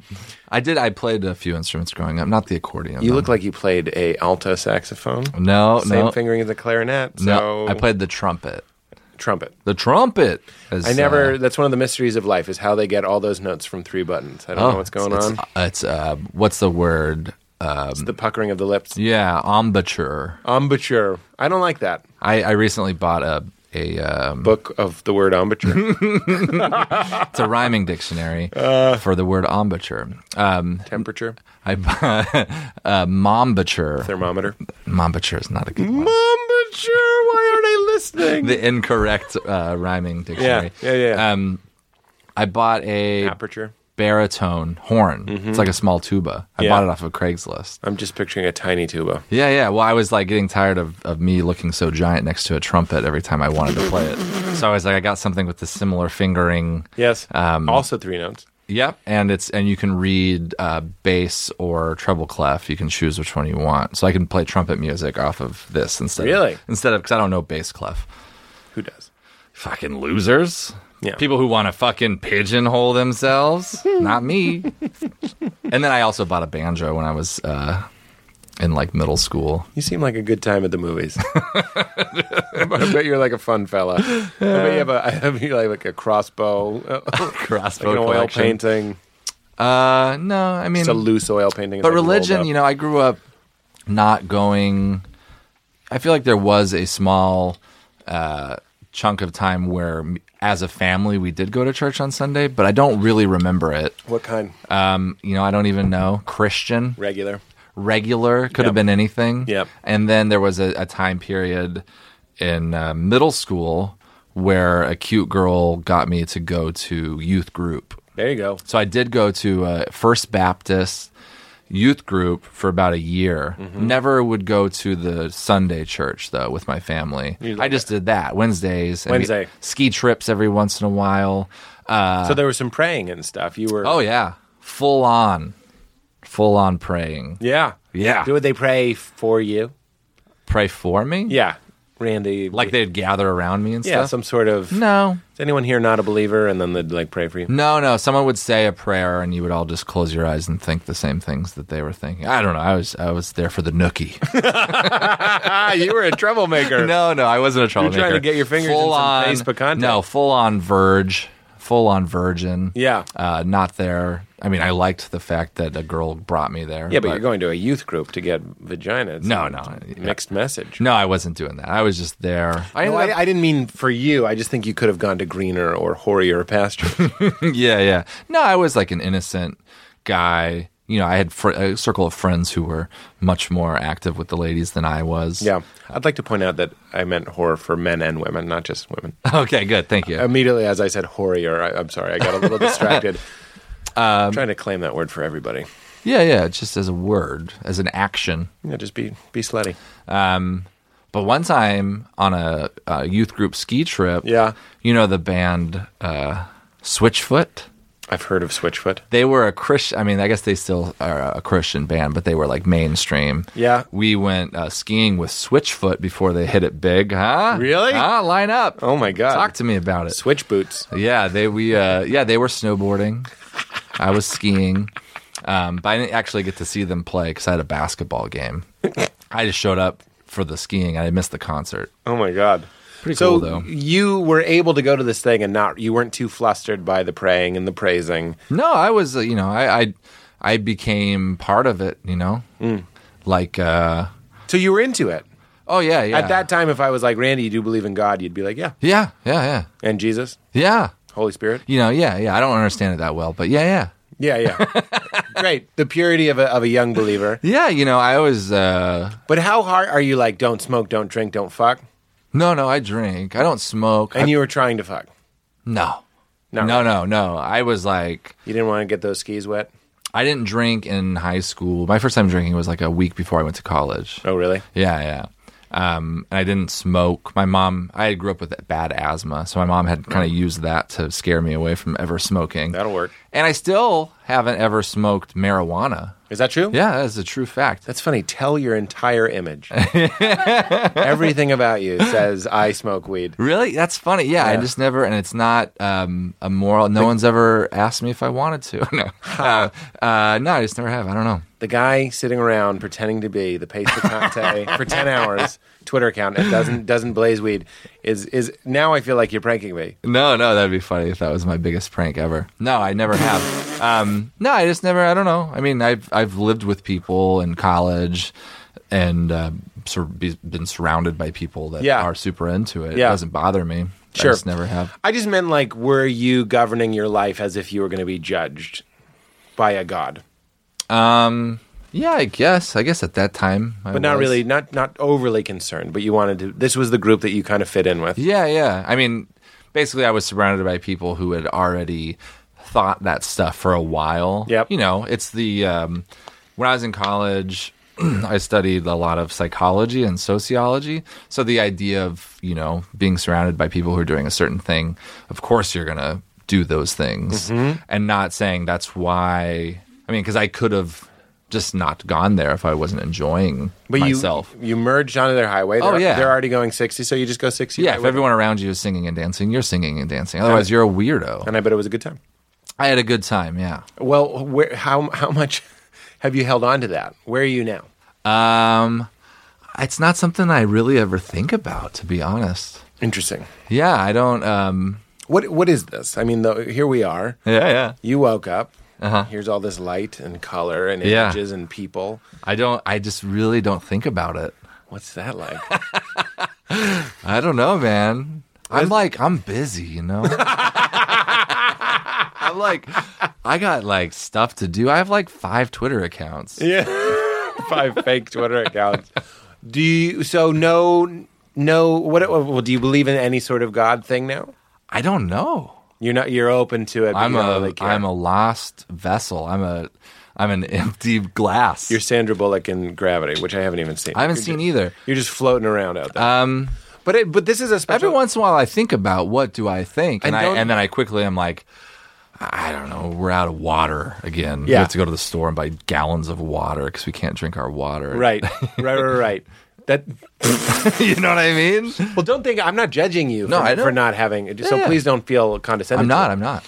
Uh, that's just interesting to me. So I, I guess people who listen to the show know that this is where I'm going. You don't. You're not worried about what happens when you die. You don't think there's necessarily take the different religions, karma, some sort of karmic based reincarnation, where if you, Randy, are a better person or fulfill your dharma and all that sort of stuff, that you might come back as something better or more purposeful. Or is is morality just for its own sake, which my beautiful atheist friends believe that you shouldn't Yeah. steal because you'd get someone in trouble and they could be fired or you know miles bring back miles Yeah, yeah. or are we uh, believing that there is something called holiness and something called sinfulness? Is there something, a better path, a worse path, or is it all just kind of bullshit? Yeah, I don't know, man. That- what if that was it? No, that, that would be fine. No, I. uh You, you don't have to have opinions about Yeah, this. yeah, but, but no. Mm-hmm. when, when you die, you're, I'm uh, sorry to say, but you're going to die. Oh, Not today. Uh, I haven't thought about that. How old are you? Thirty. 30. Okay, so Randy. What would have you guessed? Older, right? well, b- you know, it's not based on your appearance, it's based on context clues. You said I'm you. I'm happy to be thirty now because that's what people always assumed. You know. There you go. Well, you Yeah. do have a 30 feel. Oh, That's good. Yeah. I guess. No, I was very happy to turn 30. 30 Yeah. th- 30s are the best. Don't worry about it. It's going to be great. But uh, so now you're in your uh, 90s. I'm going to give you to your 90s. Way to go. wow. It's all that not smoking and not Oh. My really- knees have held up. Yeah, you're well, sorry. Your knees are fucked. Oh oh. and you dying. I'm still a barista. you're dying. Oh, okay. You're with the same girl. She's feeding you pastry. And you're like, it's my one pleasure. Okay. And uh, for some weird reason, we know that it, we're going to count down from 10 and you're going to be dead. How do you feel? Well, I don't know. I would have gone through a lot of changes by then. you son of a bitch. No, I'm just being real. Like my both my so my grandmother, just my dad's mother died this year, mm-hmm. and she was always a religious lady. Um, and my mom's parents are both still alive, and they weren't until just recently. Really? Yeah, yeah, and I, I I see that happening amongst some other people that I know as well, where like people get to a certain age and then they are forced to think about it if they haven't yet, and then they decide to maybe you know well we're gonna die eventually, and then they find this this thing in religion, and then they they they feel like they have a place in an in an afterlife Afterlife Yeah. insurance. Yeah, yeah, and I don't, you know, because my grandfather specifically, he wasn't a. My grandpa is awesome. He's like the greatest, nicest, funny guy. My mom's like, that's not how he always was. Mm-hmm. You know, he was like an angry guy who got who got picked on and beat up his whole childhood, and then became kind of like you know sheltered because of it but definitely not religious. And now the fact that, you know, my grandma is on Facebook and occasionally she will call me out for my language, which, like, that's something that they would never, not that I was like a little kid being like, what's up, grandma? Fuck that shit, you know? Um, but they're like, we love you and you do what you want to do. But the fact that my parents, my mom is like, what? Hmm. My parents are, are like religious, kind of like strict and, and like bad, like cussing is bad. and These this are is your bad. parents? My, my mom's parents. Your grandparents, Yeah. yeah. Yeah, now they are. Yeah, so you know, maybe something will happen to me where I'll I'll decide to look into that. But It's so troubling to me. I, when I was growing up a believer, I always used to a traditional believer. I used to really envy people that uh, that be converted later because they got to have sex and they got to do Uh-huh. Yeah, Uh-huh. yeah. drugs and they got to drink and do, have have all the fun. And then and then uh, later in life comes this sort of like scared money gambling system where, where you're playing poker with God and, and you're just you're afraid of your chips and you're afraid of dying and you're afraid of the casino the pit boss coming over and catching you cheating. Yeah, so yeah. you just play by the rules, ride out the final years. Which I have to say, and not to criticize your grandparents, certainly not. I, you just see that a lot, and it feels like the, it, if I'm God, it feels like a less satisfying type of faith where you're like, oh, you're you're afraid of me. If I'm God in this situation, yeah, I feel like a lot of people that's how they feel, anyways. Right, which is why I would a million to one prefer somebody like you who's like, uh, it hasn't yet unfolded to me, but I'm not acting out of fear. Oh no, and I'm not You, doing. you, you are not acting out of fear. Yeah, yeah, and I feel like I have a pretty good um, grasp on what's moral and everything, but I've never, I've never thought, well, then, then that's what will take me to heaven is being moral. Right. I've never, I've just been like, well, this is what I think and how I feel, and and um, I just I think once I got into you know what, I don't know, maybe being in LA is part of it. I'm not like in small towns there are people around you that are more likely going to be religious than in a comedy scene in LA. Right. So maybe the last 5 years has led me to just not really think about it because it's never you know. People don't bring it up. Yeah, it's never People don't say, "How's your walk?"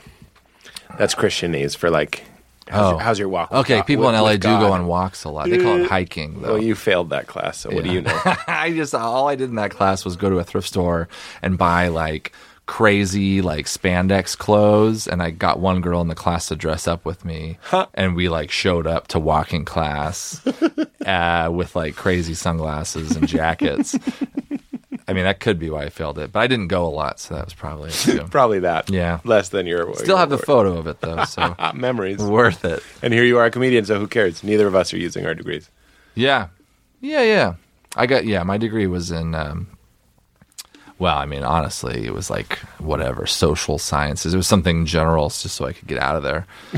you know what I mean? But- Sure. But I was like, I was like one class away from having a psychology major. I just didn't want to write a thesis and and Yeah. take a couple And extra hard defend it. classes. So, Yeah. psychology, sociology, and uh, hospitality business management Wow, was my other minor. That was your practical one. That was my minor, yeah, because I was cooking and stuff. Sure, so I was sure, like, sure, ah, sure. that's what I'll do. I bet you. Uh, well, the God thing is fine. Fine answer. Good. Yeah, I answer. just don't, you know, I don't know. I don't know. Great question, Pete. not really. All I said was, "How are you feeling No, about I mean, religion?" that's that's that's great. I don't know. Well, that's nice. I like it. There's a lot. There's a lot of time to look. Maybe if into I it. read, I would find out. Some It's more funny stuff. because as I was talking to you, I was like, you know, a lot of people recommended the book Some to me, which I enjoy very much, Mm-hmm. which is just guys, it's like 50 versions of what he thinks might happen when you die. And some Okay. of them are very funny. Yeah, yeah. And some of them are about like uh, serious and, Uh-huh. and moving. Some of them are sound hellish and difficult, but it's really, really funny and Yeah. interesting. Anyway, uh, I bet I, I just have a feeling that you are a great person for this question, which is wh- what's the hardest time you've ever laughed? the hardest time I've ever laughed. Oh man, I don't know. Let's see. well, I'm trying. I'm, obviously, I'm thinking more recently. It doesn't have to. My mine uh, was in a swimming pool with my friend, and I Yeah. made a quip, and he threw up. I mean, there were some times on like uh, if I would go on trips with other families.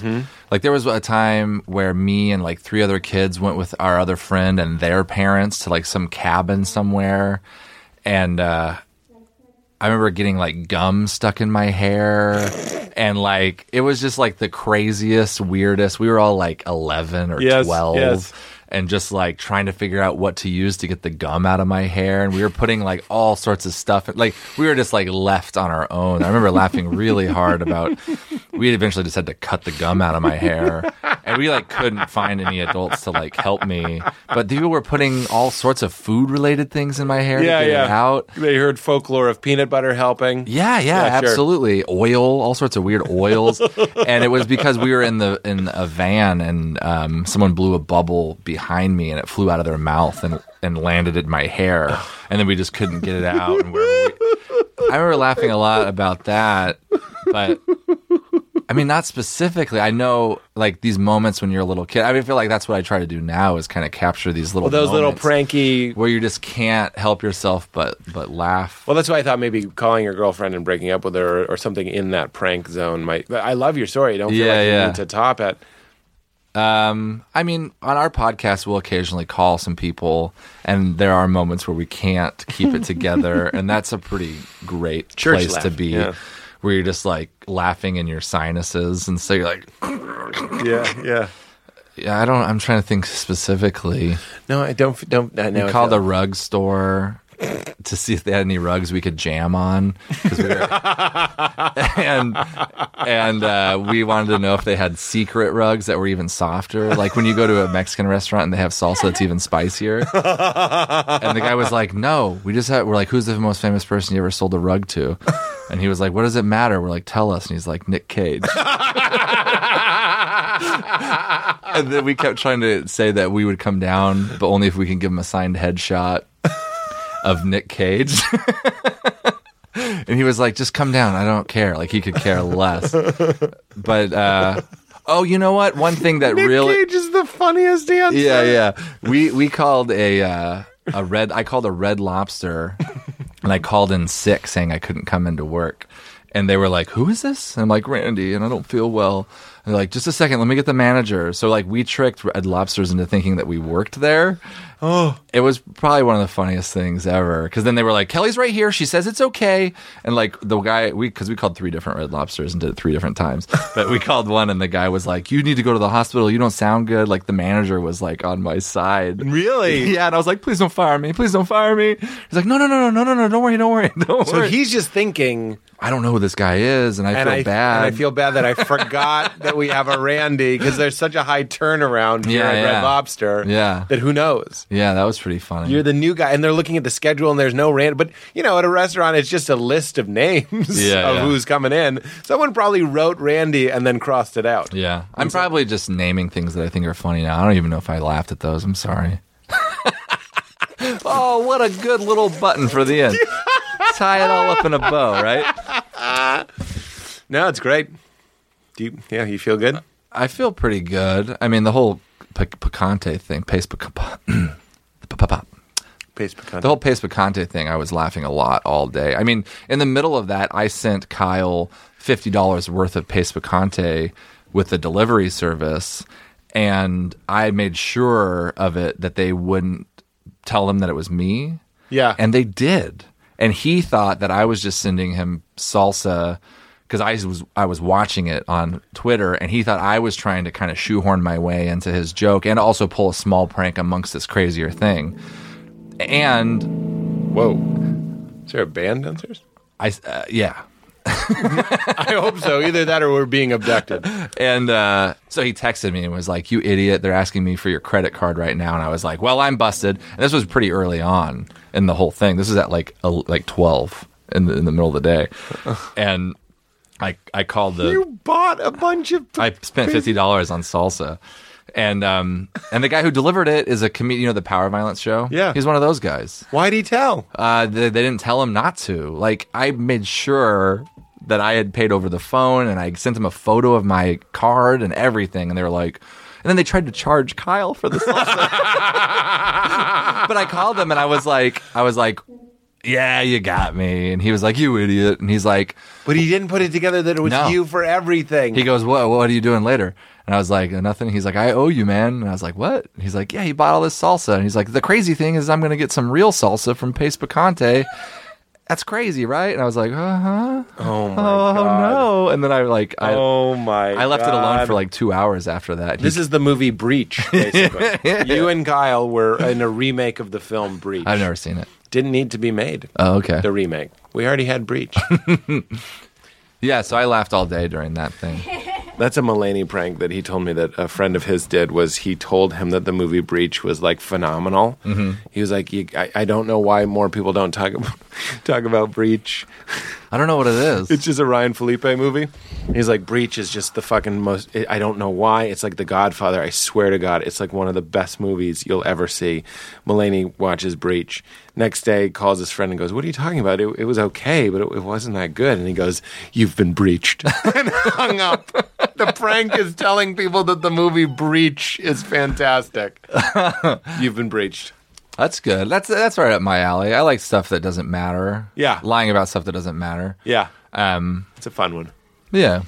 Just lie. Just lie. You can. You can do it. Yeah, I know. I think that's what is unsettling about pranks to me in general is that they Yeah. you know, we're all capable of lying. Oh, can I plug something? Please. Is it the French press of Bel Air? No, it's my favorite band. It's called the Toilet Bowl Cleaners. And This it's, seems fake. No, this is all real. Check them out on You just talked about lying. iTunes. No, this is real. As a friend, we uh, if if whoever's listening listens to my podcast, they know it's real because we discovered this guy and he um, he has fourteen thousand songs online. One of his bands, it's all just him, but one of his bands is called the Toilet Bowl Cleaners. It's all songs about poop, puke, and pee, and um, they're great. There's a song called Poop, No, Poop, see, this Poop, is- and there's a this song is called all- The Poop Song. There's actually a song called Randy Lidkey Poops Eleven Times a Day. He wrote a song for me. So, Okay, now it- that's too specific to be fake. Now, oh no, it's real. I mean, I can now um, the, here's the part that I Yeah, feel- you wanna play Here's it? the part that I feel like isn't true. That it's good. Oh no, Li- Randy Lidke poops eleven times a day is like the catchiest song. It'll get stuck in your head. I can play it on my iPad and hold it up, or okay, it's important. I just really want to make sure this guy uh, this, he makes his living this way, and it would it'd mean a lot to me if you guys went out and bought some of his poop, puke, and pee songs. See, that sounds like a joke. Does but um, Matt, his name is Matt. He's a good guy, and he deserves all the publicity he can get. He, I, you know what? I guarantee he has a song about Pete Holmes. This part seems like a joke too. No, I'll find it right now. If you, you have t- a little bit of time, Where am I going? I don't know. I'm probably not on the internet here either. Oh, I mean, I have it right Uh, She can here. do it. Does play? Well, which song do you want? Play Randy Lickey poops eleven times a day, and then search Pete Holmes on Spotify, and you'll get a whole bunch of Pete Holmes songs, all by him. That comes up on Google. Yeah, yeah. It's on, it's on Google. What? All right, we're gonna hear a song about Randy Litke pooping eleven times a day. He wrote this song because Brendan tweeted to him that said that I poop 11 times a day. So he just wrote a song about Well, it. real you know, quick. he's trying to put together an album. yeah, he had a new poop song. He actually has two bands that sing about poop, puke, and pee. They compete against each other. Compete. Compete. Uh, compete. They- yeah. Yeah, and search uh, Pete Holmes. He has another band called Paparazzi. Oh no, I've heard that song. Times 11 times 11 times 11 times a day. Yes, this is my buddy Matt. Hey, everybody, have you heard? 11 times a day, Randy Lidke lets out a turd. It's a whole lot of work for his poor butt cheeks. They have to spread out 77 times every week. Not bad. He's good. He's got it. It's I, I don't. It's only like 30 seconds. Oh, okay. That might be okay.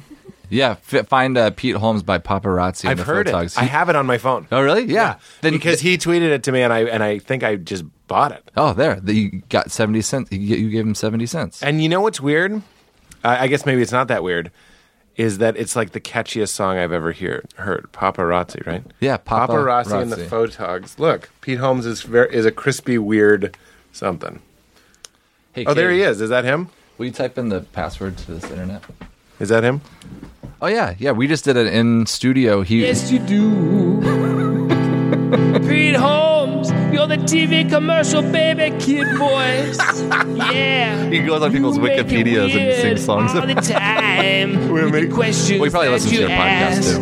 All the people on your podcast when you talk about the comedy and you talk about the relationships yeah, he probably listens. and He, the he, he listens to a lot of religion. podcasts. religion. Pete Holmes, This is the part that gets in my head.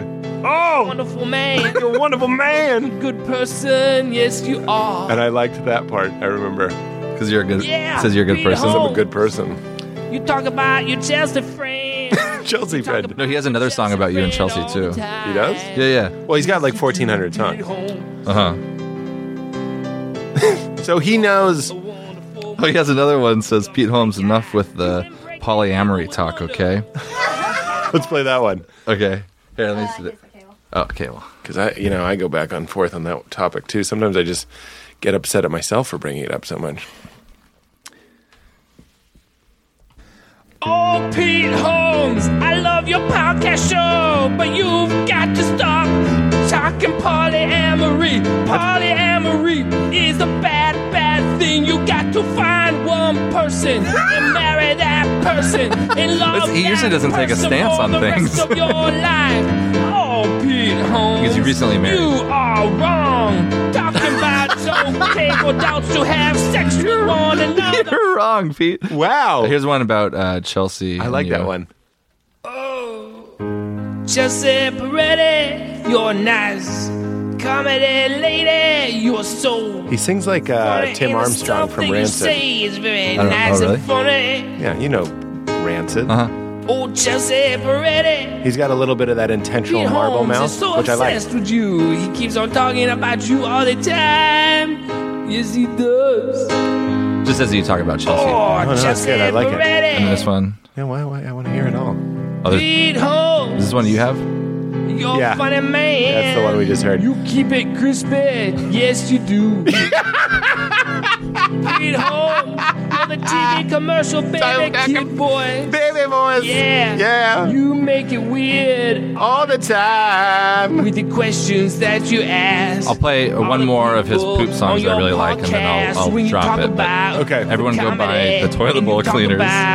the relationships and the religion. Relation. Oh, Pete Holmes, It's going to be in your head for a month. you're a wonderful man. You're a good, good person. Yes, you are. Sorry about the polyamory. Yeah, Pete Holmes. You talk about This is called you're the diarrhea just a bounce back. friend. When the diarrhea shoots fast from your butt, once it hits the toilet, it bounces back up and it stains the bottom of your toilet seat and it also stains your butt cheek.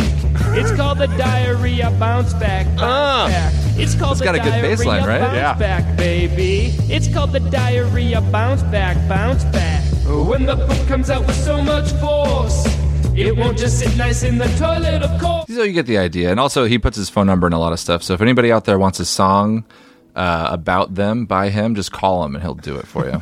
it's crazy. Yeah, yeah, he's a cool guy. It's cool. and that song, uh, surprise, it pops into my head all the time. Just the Pete Holmes. yeah, he's good. We had him in studio. Uh, if you go to the Bone Zone, one of the last couple episodes, he was in studio. We had a piano hooked up, and he just sang songs about whatever we told him to. And um, Do you start seeing a theme where you're like, I get the feeling that he's going to be playing these sort of keyboard things? uh, you know, he he bounces back and forth a little bit. Um, I love that my question made you plug it back in. I You're plugged it like, back let, in Let me because show you. because um, he uh, he wrote a song for me to break up with my girlfriend. Actually, um, oh no, I don't know. Oh, here it is. This one. Guess what, Chelsea? Randy's tired of your stupid cat. He's also tired of all the stupid television shows that you like to watch. and as a result of that, he's gonna dump you. it's all over, Chelsea. That's good. She- My girlfriend was actually just calling me. Should I call her? No, Okay.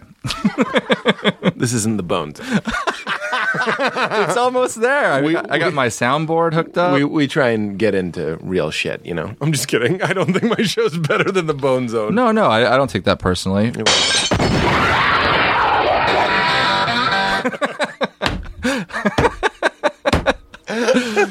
lot, lot of good sound effects out Oh, there. that's good. Yeah, this is. This is how we do.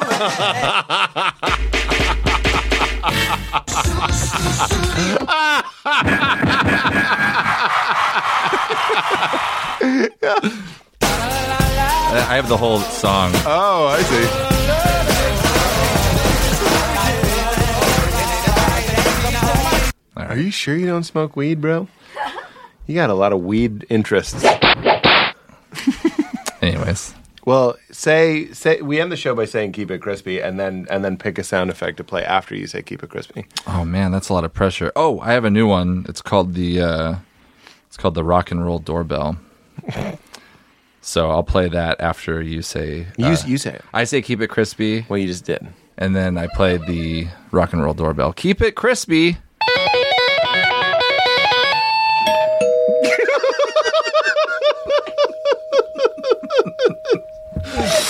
Dude, you don't need weed. You are weed. You're a weed person. Ah man.